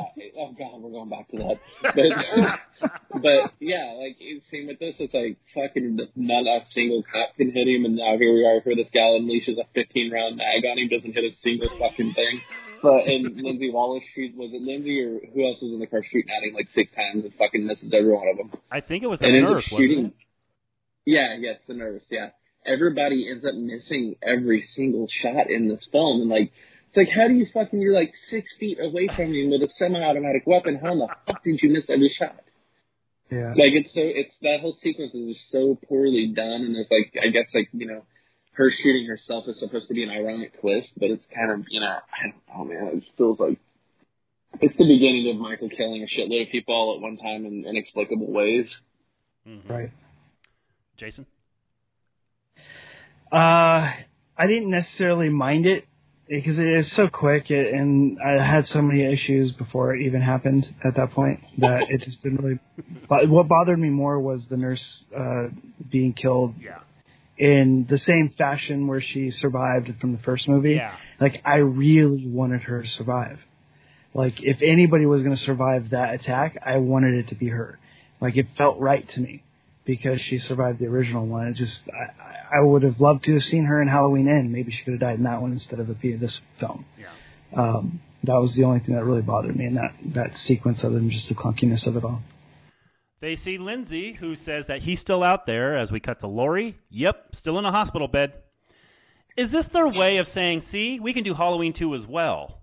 You know? like, here's Laurie in a hospital just like she was in that movie, even though we're trying to avoid any continuity with that movie. Ugh, it's just, Yeah. just weird. Uh, Tommy then goes to the hospital to recruit more people into his mob and tells Laurie that now he's going to be protecting her. Um, Laurie is hell bent on joining the mob, but Karen stops her, saying she doesn't want to see her get killed. We cut right back to the couple in Michael's house as there is more knocking on the door. They eventually show off each other's knives, more weird tone deaf stuff, and we cut to the hospital again. And is it just me, or is all again this stuff in the hospital? Is all this stuff in the hospital bad? It's bad. Yeah. It's Yeah, I, it's I like Will Patton. Like I said, he's given it every goddamn thing he can. But I just this whole hospital stuff. Like, I think the only thing in it that was like kind of semi profound was like when he's like, "Yeah, it's not about you, Laurie. It's like you know, it just is." Like I thought that was kind of like in the, you know, because like there's a bit where she keeps thinking it's like Michael and her, and it's like, and he's just like, "No, man, like this is just a thing. This is what he does, and like you just happen to be there when it happened." Mm. yeah. We go back to the house where both Johns are killed, one with fingers in his eyes. That was different. And one with, well, we don't see how the other one goes, which was different for this movie, which was already starting to feel like it belonged more in Rob Zombie's more brutal hillbilly filled continuity than this one. Like, I was getting real Rob Zombie flashes uh, to- uh, when I was watching all these death scenes in this movie. Oh, they were graphic as hell, yeah. Yeah. And the the eye gouge, I was kind of like, damn, like I got goopy, and Yeah. I wasn't expecting that. Yeah. yeah, This this they got away with a lot in this. they did. I was kind of, Yeah. know, all right, that's what we're doing. We hear Hawkins express regret to Laurie that he's the one responsible for this night. So everyone in this movie is taking the blame, right? Like everybody's like, "Yep, it's my fault that this boogeyman's roaming around." I tell you, his fault is it's whoever taught him to drive in the first movie. We're going right back to that, aren't we? Karen approaches Lance Tavaldi, who is pulled out of his room and then jumps out a window in a scene that is just brutal to watch. My God. Um, when he jumps out the window on his head. Unfortunately, this actor actually did die in real life as well. Um, Oh, really? Yeah, lung cancer. He died, I think it was back in May, I think. Fuck, I was really ho- like for a second you be fucking like from that, like he from that. No, no, no, no, not Like from that stunt. No, they did not film the actual death. yeah. Yeah, That man fell on him. yeah. But can we talk real quick about how Karen's like, I won't let them get you immediately. Let's get it. I know. Oh my god. It was Admiral. She tried, Yeah. right? She's the one like she's the only one standing up against the mob and literally Yeah, lets but- them run right past her. like, what Yeah, the she's, fuck? like it's, she's like looking at what's his face and she just like shrugs and then get through the door to get killed. Yeah. I mean, she's not even like, stop, leave him alone. Like, they literally watch. I mean, you hear her, like, they overdubbed it or something, but they Yeah, show her she's not like, saying anything as they're running past her. And it's like, what the fuck Yeah. are you doing? She's like, what do you do? You're the worst hero ever. Allyson is officially a part of the mob, I guess, as we see her watch a plan develop on how to get Michael. As Tommy tells Karen that if he's going to go down, he's going to go down swinging. Lonnie tells Cameron and Allyson to stay in the car, stay in the car as he goes and investigates the house. It doesn't take long for them to leave the car, though, and they walk up the stairs in the house and they see the couple who were there beforehand murdered and propped like a picture of them, which you guys mentioned earlier. And I'm like, I'm with you, Jason. I thought for sure one of them was going to get like at least one last gasp before like they died, but nope, it's just a prop. with, with all the comedy that they built Yeah. up with that, it, it, like it seemed like that that would have been the way to, to end it. As as silly as it would have been, like that would have been the punchline. That would have been you know the payoff. Mm-hmm. Uh, I, I don't know why they failed with that. I mean, it, it it was so built up and silly to begin with, but you know whatever. Yeah. Cameron finds his dad and is then attacked along with Allyson, and Cameron is put through the banister as Allyson is yelling. Look, I was. Let's wasn't. go back to Cameron. The, da- the dad for a second. Like, what's his name? Is that uh, Lonnie? It's What's- what's Lonnie. Yeah. Yeah. Okay. Lonnie, yeah. Jesus Christ. What what a waste. Yeah. Like that's another thing. Like like they wasted the Doyle character. They wasted Lon. If they were gonna fucking bring him into this movie, they gave him shit to do. Absolutely. Like like I I just I'm like oh just stay here because I'm gonna go in the house and get killed. Okay. I mean that's like the the gist of it. They didn't even show it. It's like uh-huh. you know you get nothing out of it. Like you know it's gonna happen because you want to get the kids in the house, right? Because that's what everybody wants to see. Like it, it was so bad. Yeah. Yeah. Doug? I'm so fucked up that we're like like going through this with you guys. Like I'm so fucked up that we're already at the end of this movie. Like we're the last, like I'm sitting in my head thinking like this feels like the like the rising climate, like the rising action leading into the third act. Like what should Right. actually be like, you know, the pieces leading into like oh like we're setting the stakes for what the third act's going to be, and instead it's like nope, we're We're we're there. seriously like yeah we're, we're, we're at the end of the road.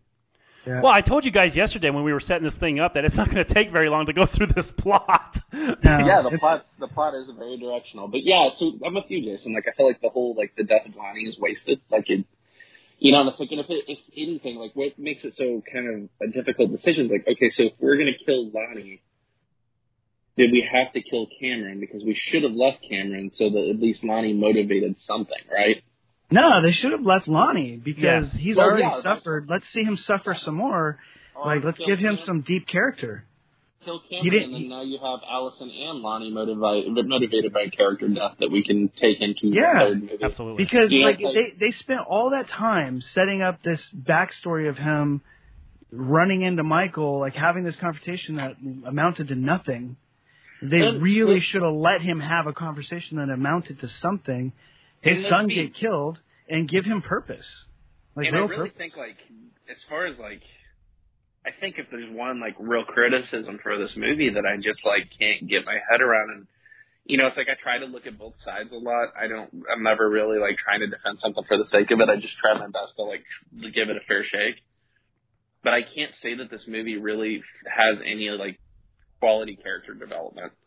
I don't feel like any character starts this movie and ends this movie having changed in a way Mm. that's like uh you know, like change the way like you should through a movie, right? Like we don't see any growth of anyone. I think if anyone, Michael maybe has the best shit going on, Shit.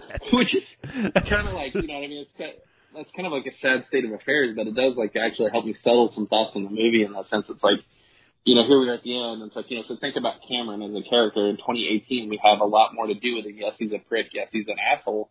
But at least you kind of care about him enough to think of him that way. Let, Yeah, let me ask, In this, in this let me ask you guys this this. movie, Oh, go ahead. Go ahead, Doug. Go ahead. I was gonna say, like in this movie, it's like his death. I feel nothing because the time we've spent with him doesn't really add up to much. And then, like also like going all the way back to the beginning, he gets off the phone to yell for the cops. when he when he turns talking, Yeah. like he's on the phone. He's like, "Hey, hang on a second, I see something. Yeah. Now I'm gonna run over and yell for the police." Yeah. fucking call him. But anyway, yeah, yeah. Go ahead. I'm gonna I'm gonna put this out there. We're already in the third act of this movie. Um, is it just me, or is this worse than the last one? Oh, by I, far. I, absolutely. Yeah, I, I think that there's definitely like, I you know like I've I've been very like, I can't say that there's anyone I know that has just loved this front to back with no criticisms at all. Yeah. Or like you know I think it's definitely there's a lot to talk about, which is a good thing because I feel like any movie that causes this kind of discourse is good. Like you know, there's nothing worse than like when a movie like there's nothing to set Uh-huh. like debate or discuss. It's just like, oh yeah, it was a great movie. Yeah, it was great, and then that's that's that's the end of the conversation. I, I don't care for that. I would rather have like give me that fucking C on Metacritic or whatever, where it's like we can get into the fucking ropes and really like take the movie apart. Yeah. But that that's just definitely one of those things where it's like I'm with you. I I do think it's worse than 2018 in a lot of ways. I myself like I've been trying to figure out. You know, of course, everyone's done their lists and where does it set and all that shit. I kind of like to me like I put it above five, below, below four. Mm. Allyson yells, "Do it!" as Karen approaches with a pickaxe. She takes the mask off and taunts Michael with it, and Michael goes after her. This was a this was something I actually hadn't seen. And I I, I know I've, we've criticized this writing a lot, but I thought this was actually pretty creative to um, do this because when Michael picks it up, what he becomes the boogeyman or something, right? Yeah. Oh yeah. Like that's even established in that first Yeah. movie. Like Yeah, Michael's the mask gives him the motivation. Like I guess, like whatever it is, it unlocks that. Like it, I guess it gives him that like sense of uh, Uh-huh. like secrecy or protection or the thrill he gets from it's the autonomy of having Yep. the mask. I don't know. They never, we never know, and I don't honestly want anyone to ever explain that. But it just without the mask, he doesn't have hmm what he needs.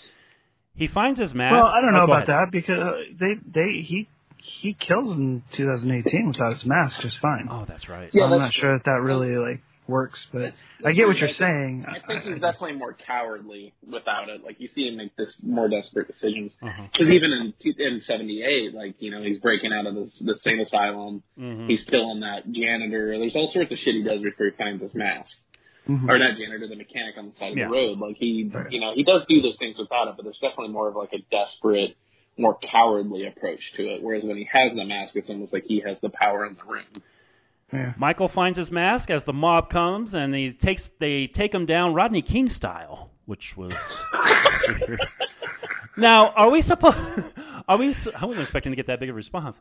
Now, are we supposed to be cheering here? What are we supposed to be feeling as he's being beat down like this, and Karen just takes a knife right to his back? Like, are we supposed to feel sorry Well- for him?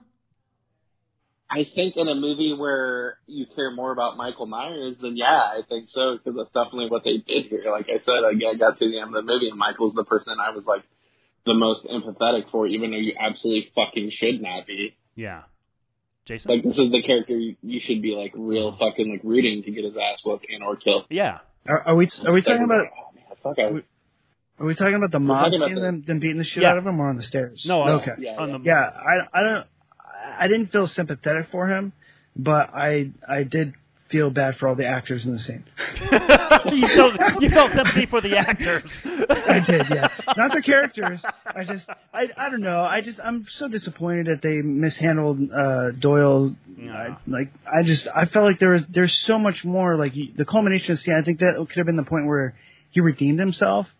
But we're seeing the same thing that almost happened with Loomis at the beginning of the movie in the flashback.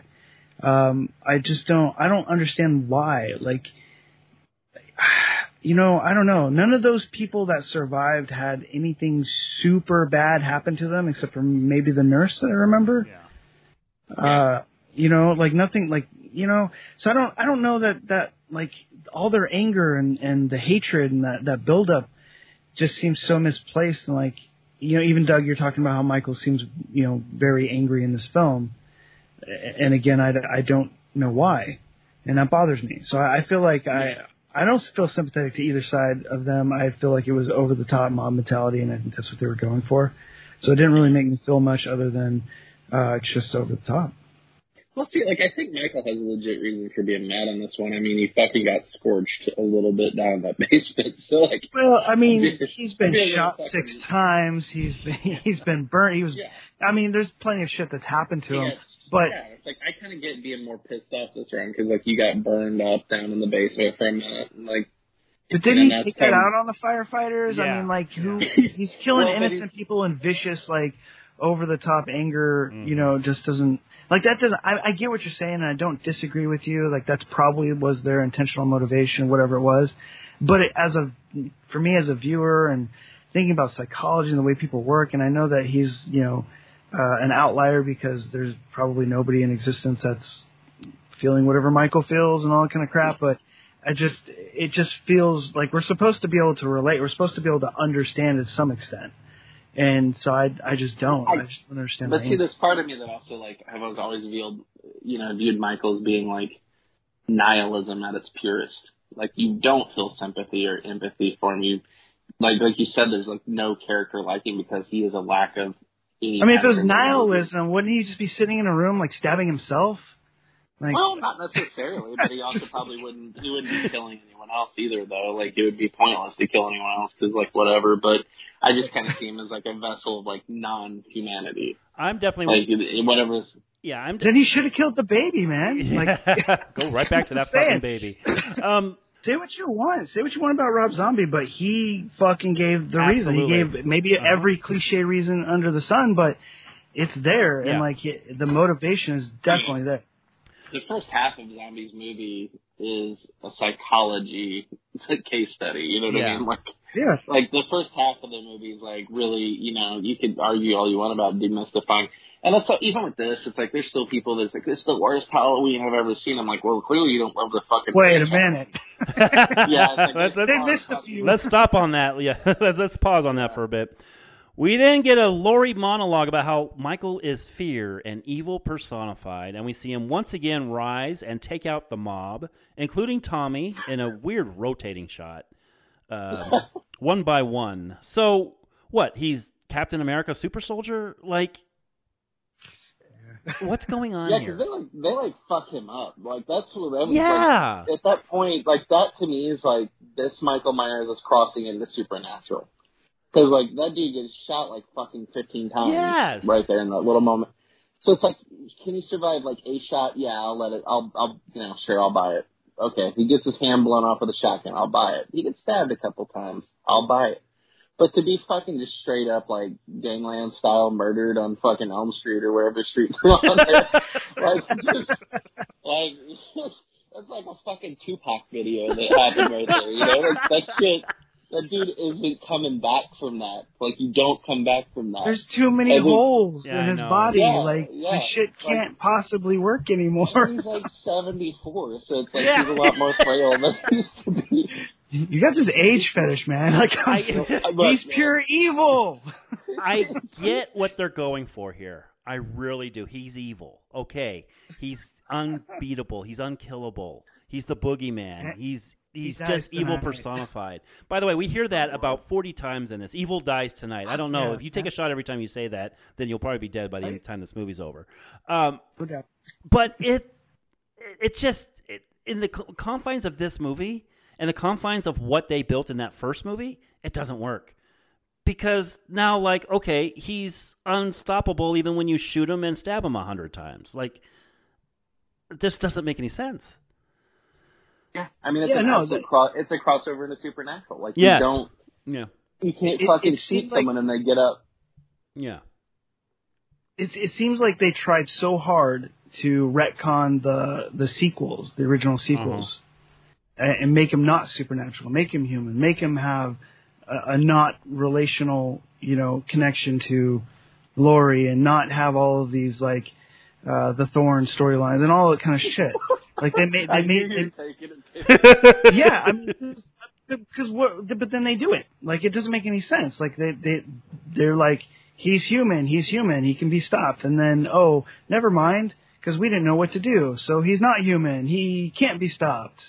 It's I, I, I pick a fucking speed. I know. You know. Maybe, just maybe, he grabbed a bulletproof vest off one of those cops he killed in 2018. Could be. Maybe he's still got I don't know the firefighters. Do they wear? I don't know. Who the fuck I, knows? I don't know. I don't know if in a small town they wear bulletproof vests. I know in some sketchy areas they do. we end things by seeing Laurie in the window and Michael killing Karen and um, is this supposed to be a dream was- sequence is this I don't think it was a dream sequence. how did she, but how did he happy. appear behind really like her? Was he there? Like, I'm so confused at this point. Well, we Yeah, see her I- get up. You know, Yeah. maybe he came in the back. Who the fuck knows how he got in there? He Michael does mysterious things. Yeah, The entirety of that sequence just is confusing Yes. to me. Like the way execution of it, like the whole sequence just feels very, very like ham-fisted and like Mhm. very like we talk about poor direction. This all of that final sequence with the mob getting slayed by Michael and everything with Karen just feels so rushed, so unbalanced, and so choppy. yes, Like all of it, all of it feels like it really has no clarity. Like you have no idea really what's happening or why. And you're supposed to just be like, oh, okay, sure, you got shot 15 times, you got up, slaughtered fucking 30 people, whatever.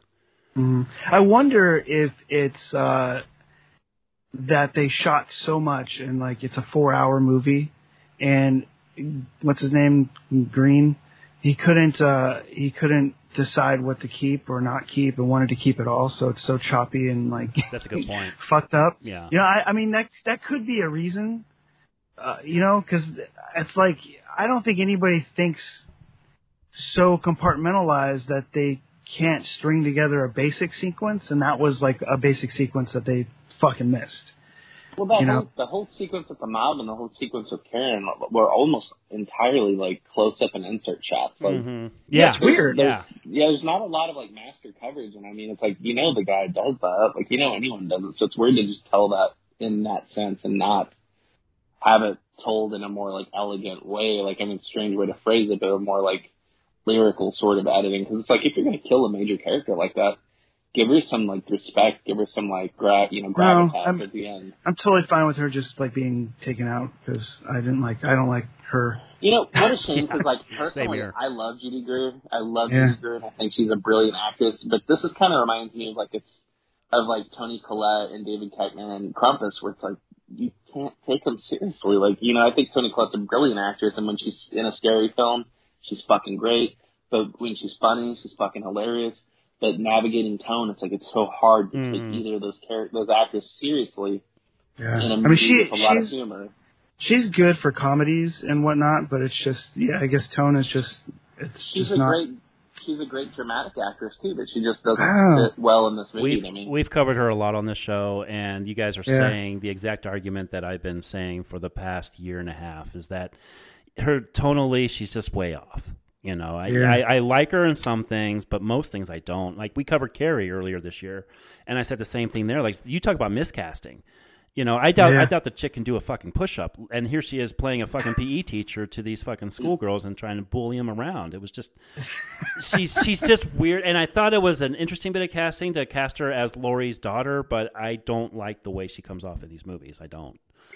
no, it's like her entire and you took you know It's like the Christmas sweater thing, like that. Yeah. kind of a Oh, funny God. choice. Yes. It's a funny choice, but it's like I think it summarizes exactly like the issues I have with some of the stuff that happens in this. It, there's a lot of like ironic choices going on, and I think that's the thing about '78 that's not translating with these new ones, or honestly, really any of them is like with the modern sense. There's so much more iron like ironic sensibility to a lot of like things that are made today, and I think there's a lot of that in these films. hmm Whereas '78 had such a like sen- like not sentimental in a cheesy way, but like you definitely like it was more like you know there was much of more of an earnest aspect to it. Where it's like none of Well, the just- characters are really like making a statement about anything. I just think that the original is like it's just it's a movie of it's a product of its time. It, there were just Mhm. people in that time, and he's just showing a movie, almost like a documentary in a way. Yeah. These movies, everybody's just trying too hard to be fucking clever. Yeah. And, you know, it's like it's like the popular kids in high school making a movie. Like, and it, it's not going to translate to everybody. It doesn't make But- sense. And it's definitely not going to hold up to something that's more natural, like that's meant But to be natural. unfortunately, though, wouldn't you say that that in itself is a product of our time? Maybe. Well, yeah, absolutely, Yeah. absolutely, absolutely. But it, it's one that's not going to hold. It's like almost like uh, '70s movies in general. Like they don't hold up, and you know they they look like '70s movies kind of thing, or whatever. Like pick any sort of like thing like that. Um, yeah, yeah, it's, it's 50 gap. years from now, somebody's going to watch this and be like, "Wow, that's that's a load of crap." Mm. You know, people made movies like that. Yeah. That's weird. you know, that's what that's how it's going to be. Evil dies tonight. What the fuck? Why do they keep saying this? Say "Evil Dies Tonight" five times in the mirror, and you see Michael Myers. That's another It's movie, be like the Jason. telephone game, That's another movie. right? Maybe we'll cover that. Credits mercifully end on an hour and 45 minute movie that really should have been an hour and a half at most. Oh, Scale Oh, of 1 to 10. Yeah, this Like, movie yeah. felt long to me. It did, and like every single bit of the mod, I feel like the mod scene could have been cut by ten minutes, Fuck and it wouldn't yes. have affected a game Uh-huh. thing. Scale of 1 to 10. What do we give? Halloween kills. Wow, I was expecting more fighting on this podcast. I'm not sure if I'm liking this agreeing thing, but let's see where our scores land. Uh, Doug, you go ahead and go first. I five five five five point five. Five. That's Oh, I thought you were saying fifty-five. That's what I thought five? you were saying. Five point five, huh? So you gave it be- a little better than a middle middling score. A. He had to. He had to. What why, what worked about Well- this? We've we've been we've been bashing it for an hour and forty five minutes. What worked about Yeah, this? let's let's see the stuff I like. I Little John, Big John. I love the setup of the Myers house bit. Like, there's a lot of stuff there that's like real fresh and interesting, and like you, you do care about those characters. Like, they do get something, but yeah, it does go off track eventually. Um, I actually do think the kills and effects are great.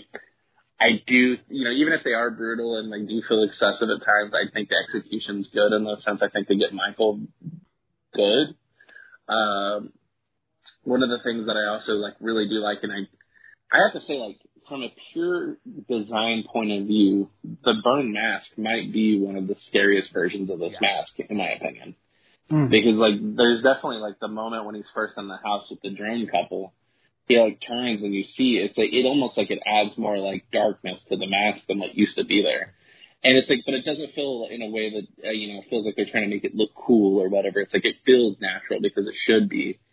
And it, you know, to me, I think it just gives it like some dimension that it didn't have before. So I think really like the way they did Michael this go around is good. I also noticed that he doctored up his hand at some point with some bandages for his missing fingers. um, let's see, what else did I like? Uh, yeah, man, there's plenty of like the shit, like the Dr. Sartain shit that's clumsy. So yeah, there's a lot of stuff I just really had issues with, but then there's stuff that I enjoyed. I think Carpenter's score is fucking fantastic. I think it's well photographed, of course. I think there's a lot of really cool design work in it. Um, on a technical, you know, sense, I think it's a well put together movie. I just think that, you know, from a story point of view and it, edit, no, story and editing, I feel like are very lackluster and a lot of the direction feels hodgepodge. I'm talking about production design, set design, costume design when I talk I, technical. I I used to respect you. I'm drag down the art. department. I'm just kidding. I'm totally kidding. All right. I'm like, dude, Five the- point- like the actual design's good. Five point five from Doug, and man, that was a that was a hell of a case for a five score, sir. Uh, It was. Jason, what about you? It's like Um, before I give my score, I do want to go back to the Big John, Little John. I don't know why that, that scene fucking resonates. I don't know why It's so either. silly. Which one is Big John and which one's Little John? I think Big John's the little guy, and then Little Okay, John's that's what I was saying. guy. Okay, yeah. Yeah. So when when when they think somebody's in the house and he starts taking off his rings and shit, I was really fucking excited. I was like, oh my god, this dude's a badass, and we're just like, you know, they they they're totally flipping this on its head, you know, and he's gonna go kick some Yeah. ass, and it didn't Yeah, happen. he, he, well, but he did. He went and got a knife. He wasn't fucking chicken shit about it. Yeah. And I, I did love that. That's so easy. I did. Well, I mean, he still fucking like he manned up and went and fucked with it. You know what I mean? Like he wasn't like chicken shitting out. Ah. yeah, I I guess. love- I guess he was brave. And another case of McBride writings when he's out there talking to the kids about how Michael stabbed his sister in the titties. I felt like it was like the most my Danny McBride. Yeah. Like right that whole. Yeah. I feel like he just wrote the, all of those characters in that whole sequence. So okay, um, I, I I wish I knew what I gave 2018 because this one has to be below it. So if anybody listens to other episodes in this uh, series, and I did not rate this lower than 2018, whatever my score is goes at least one point below it. Okay, just want to say that out front. at least one point, but go ahead and take three points if you want. Um, Dude, that's a non-answer. my score for this is a three. Like God damn. Yeah, I, I thought this was a really bad movie. The only saving grace to this movie is the little Easter eggs, uh, the callbacks to the other stuff. Not because they put them in there, just because they were cool, like to see uh, in a bad movie. At least there was something that I, I was like, oh, that's cool. Oh, it's a Halloween 3 mask. Oh, awesome. Oh, look at the bullet hole in the window. That's like from, you know what I mean? Like, Yeah. Those those were just fun to me because I just the rest of the movie wasn't any good, and I had to agree with my daughter when she was like, "Why does every why are the actors so bad in this movie?" And like, the writing is just terrible to me. There's just there's just so much that's that's wrong in my eyes. Um, and, and I hate saying that because I don't like you know I know Doug you really respect the director and this whole team, and I get that. Well, I don't think it's his best movie by any mile. No, no, but still, I mean, like everybody makes mistakes. Everybody makes a bad movie or a good movie or whatever, and I get that. But I, I feel like 2018 is head and shoulders above this movie. Um, and I didn't really like that one that I recall. Don't ask Garrett because he seems to think I liked it. Uh, maybe I did, and that was an alternate version of me. I don't remember. but I've seen in my brain, I've made myself not like it, so let's go with that. uh, it was superior to this film. Um, and, uh, yeah, I just, there's just so many, cho- there's so much choppiness. It feels like it's directed by three different people.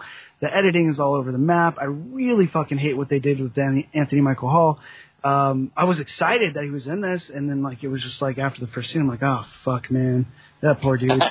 like they, he Once they deserves a fucking the chanting, I was like, there it goes. This is about yeah, man, they, he deserves a phone call. Um, and everybody else too. Laurie Strode not even fucking being in the movie, and uh, there's so many things. Will Patton is he was great. He was he was the shining star of the fucking thing, acting wise, even though he had very little to do. Um, I just yeah, there wasn't. I, this would make a really fucking good music video, uh, because the score is amazing, and that's about it for me. Like this is there's like no story here. It doesn't. I could care less if his whole reasoning is because he wants to get home. Uh, okay, I mean, it's just silly to me. The whole fucking movie. Yeah, three at Three. best, and that's all. Yeah, it's the Can I score. change? Is it too late to change my score to five? no, Ah! no, it's not. Can't It's lose a not. point. Let's do it.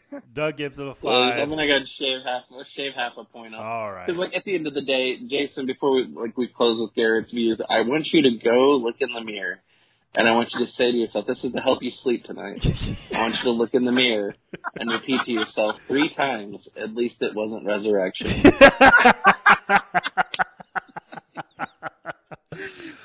I don't know if I, I think I would have preferred to watch Resurrection than to watch this movie. Honestly, Oh. I Resurrection's fun. Resurrection Oh, here go. has it has its bad points. Don't get me wrong, but this one I just had a tough time getting through, guys. Let's keep in mind that it took three people to write this movie. Three. yes, yes. And I had major problems with a lot of this, and I went with somebody who is not a horror aficionado. Like she, my girlfriend does not does not like horror films at all. It gives her, it, they give her anxiety. And the longer this movie went along, I'm like, God, I should have just taken her to the fucking last duel. Jesus Christ, what am I doing I here? saw it last night. It was way better. Oh my God, Uh, Really, I, I would rather go see this than like any Ridley Scott movie for the last twenty years. I didn't even know Ridley Scott directed that fucking thing, Yeah. and it came on the like his Scott Free where it came. I'm like, oh shit. Yeah, I, I Anyway, told my wife, and she's like, "What's wrong?" It's like a Ridley Scott. She's like, "Who's that?" I'm like, Never mind. you married someone who Like, didn't know who Ridley like- Scott is. Um, well, she she just doesn't know the name. You know, I- whatever. this movie just had so many problems, man. And I was not a huge fan of that 2018 movie either, but I thought for sure coming into this they could have changed things because let's let's let's face it. I mean, they had thing they had room to grow after that last movie, and they didn't do anything but repress. Like this movie mm-hmm. is all over the goddamn map. The acting's bad. The writing, my God, Danny McBride, really like this was exactly what I was afraid of when I heard the guy was going to write th- these Halloween movies. Is you know he hit it decently in that last film, as you guys mentioned. The one kid being babysat in that last film was the only time where it, it's really apparent.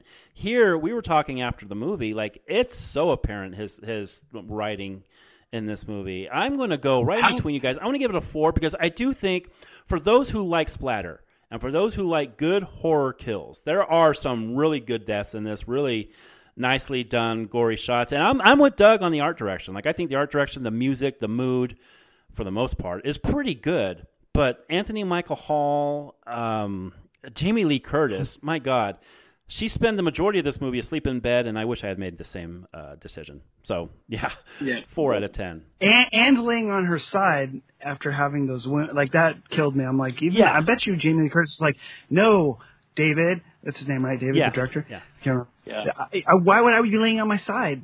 I was stabbed there. I know. I, I'm Oh. like my guts are falling out. Why would I do? You know what I mean? I could figure. I just feel like there was a fucking argument in that room.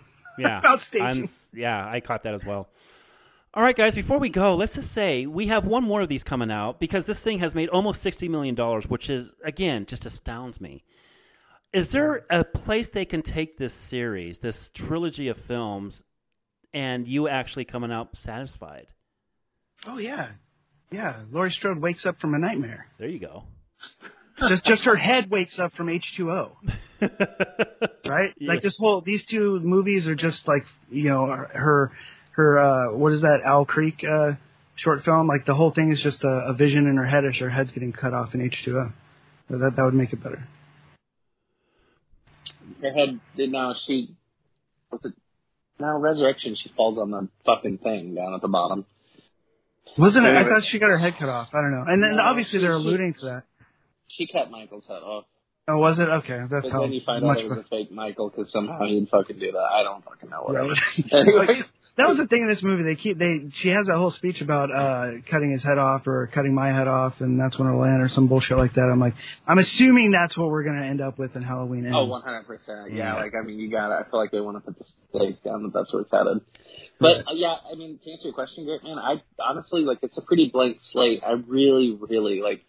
I don't know why there's that part of me that always just like I hold out hope. I'm like maybe this will be the one that knocks my socks off.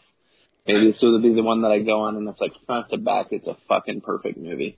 Hey man, when you just gotta go you gotta go back and watch Halloween six, that's all there is. Oh Jesus. You'll be impressed.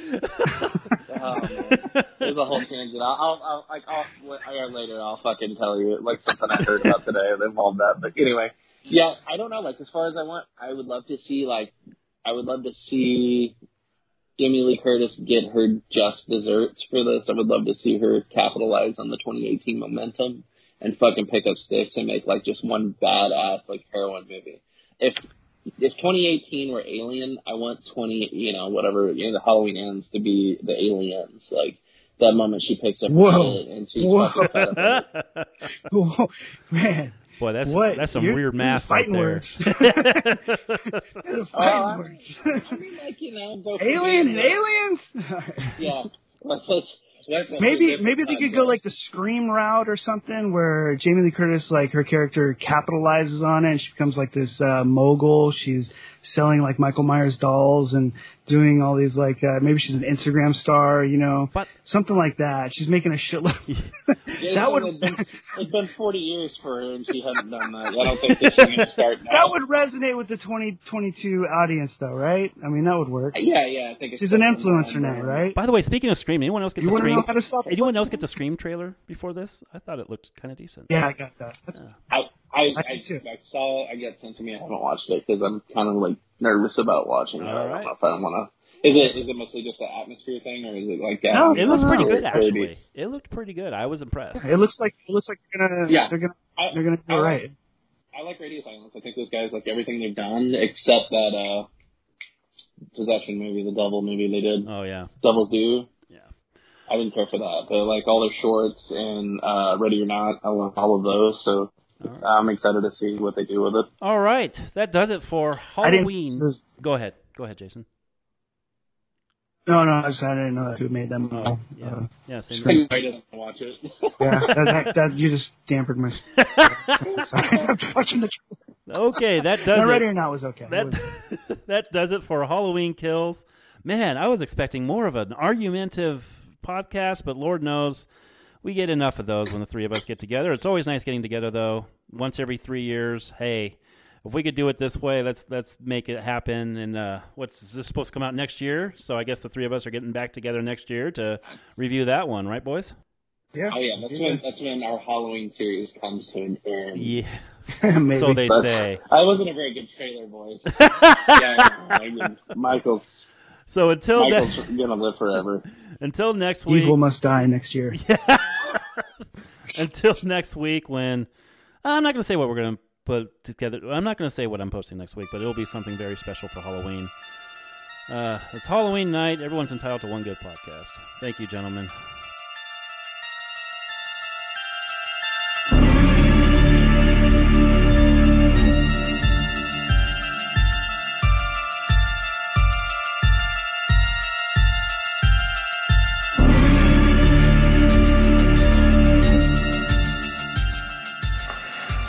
I met him 15 years ago. I, I was told there was nothing left. No reason, no uh, conscience, no understanding, and even the most rudimentary sense of life or death, of good or evil, right or wrong.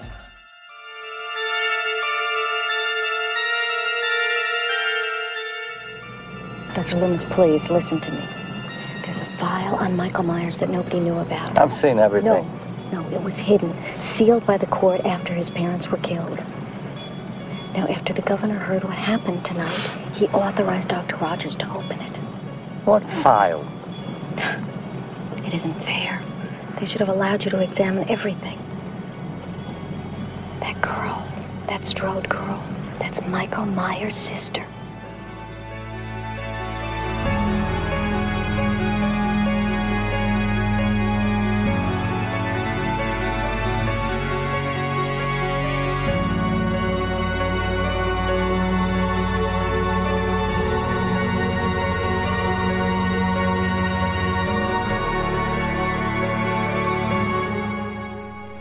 Picking up. Just thinking about him gives me the willies. A decade ago, Halloween night, he murdered 16 people, maybe more, trying to get to his sister. Nearly got her, too.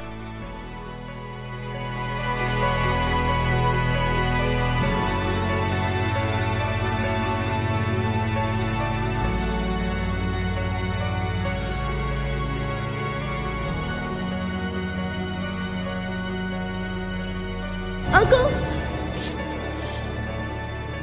Boogeyman?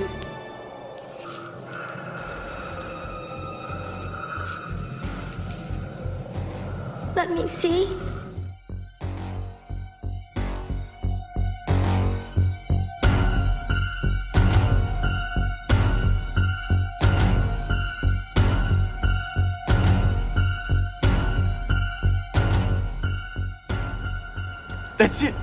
That's enough. I can't take it, Mom. He's dead. Michael Myers is dead.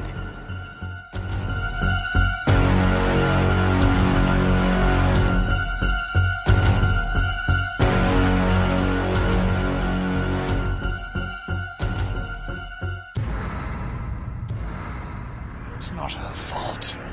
Michael, it's my fault. I failed you.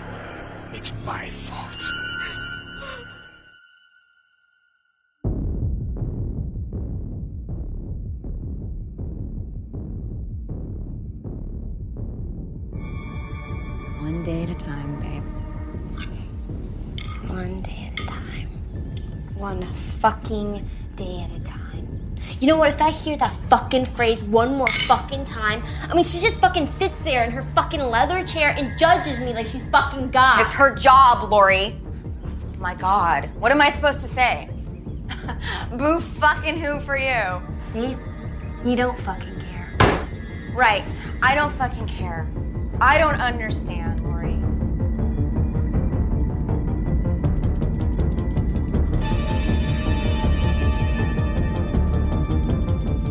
everyone in my family like turns into a nutcase this time of year. Yeah, I mean, your grandmother is Laurie Strode.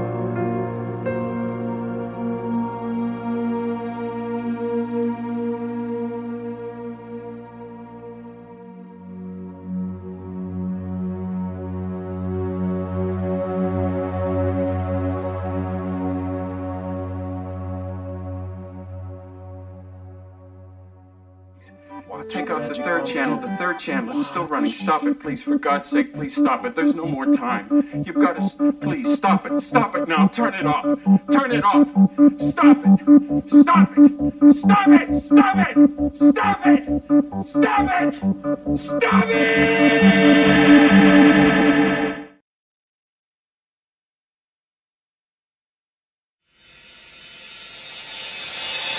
You've been listening to the Binge Media Podcast Network at bingemedia.net. Support the show by donating on Patreon at patreon.com slash binge media. Subscribe to us on iTunes. Follow us on Twitter, Facebook, and Instagram. And don't forget... Shut up! I'm wasted.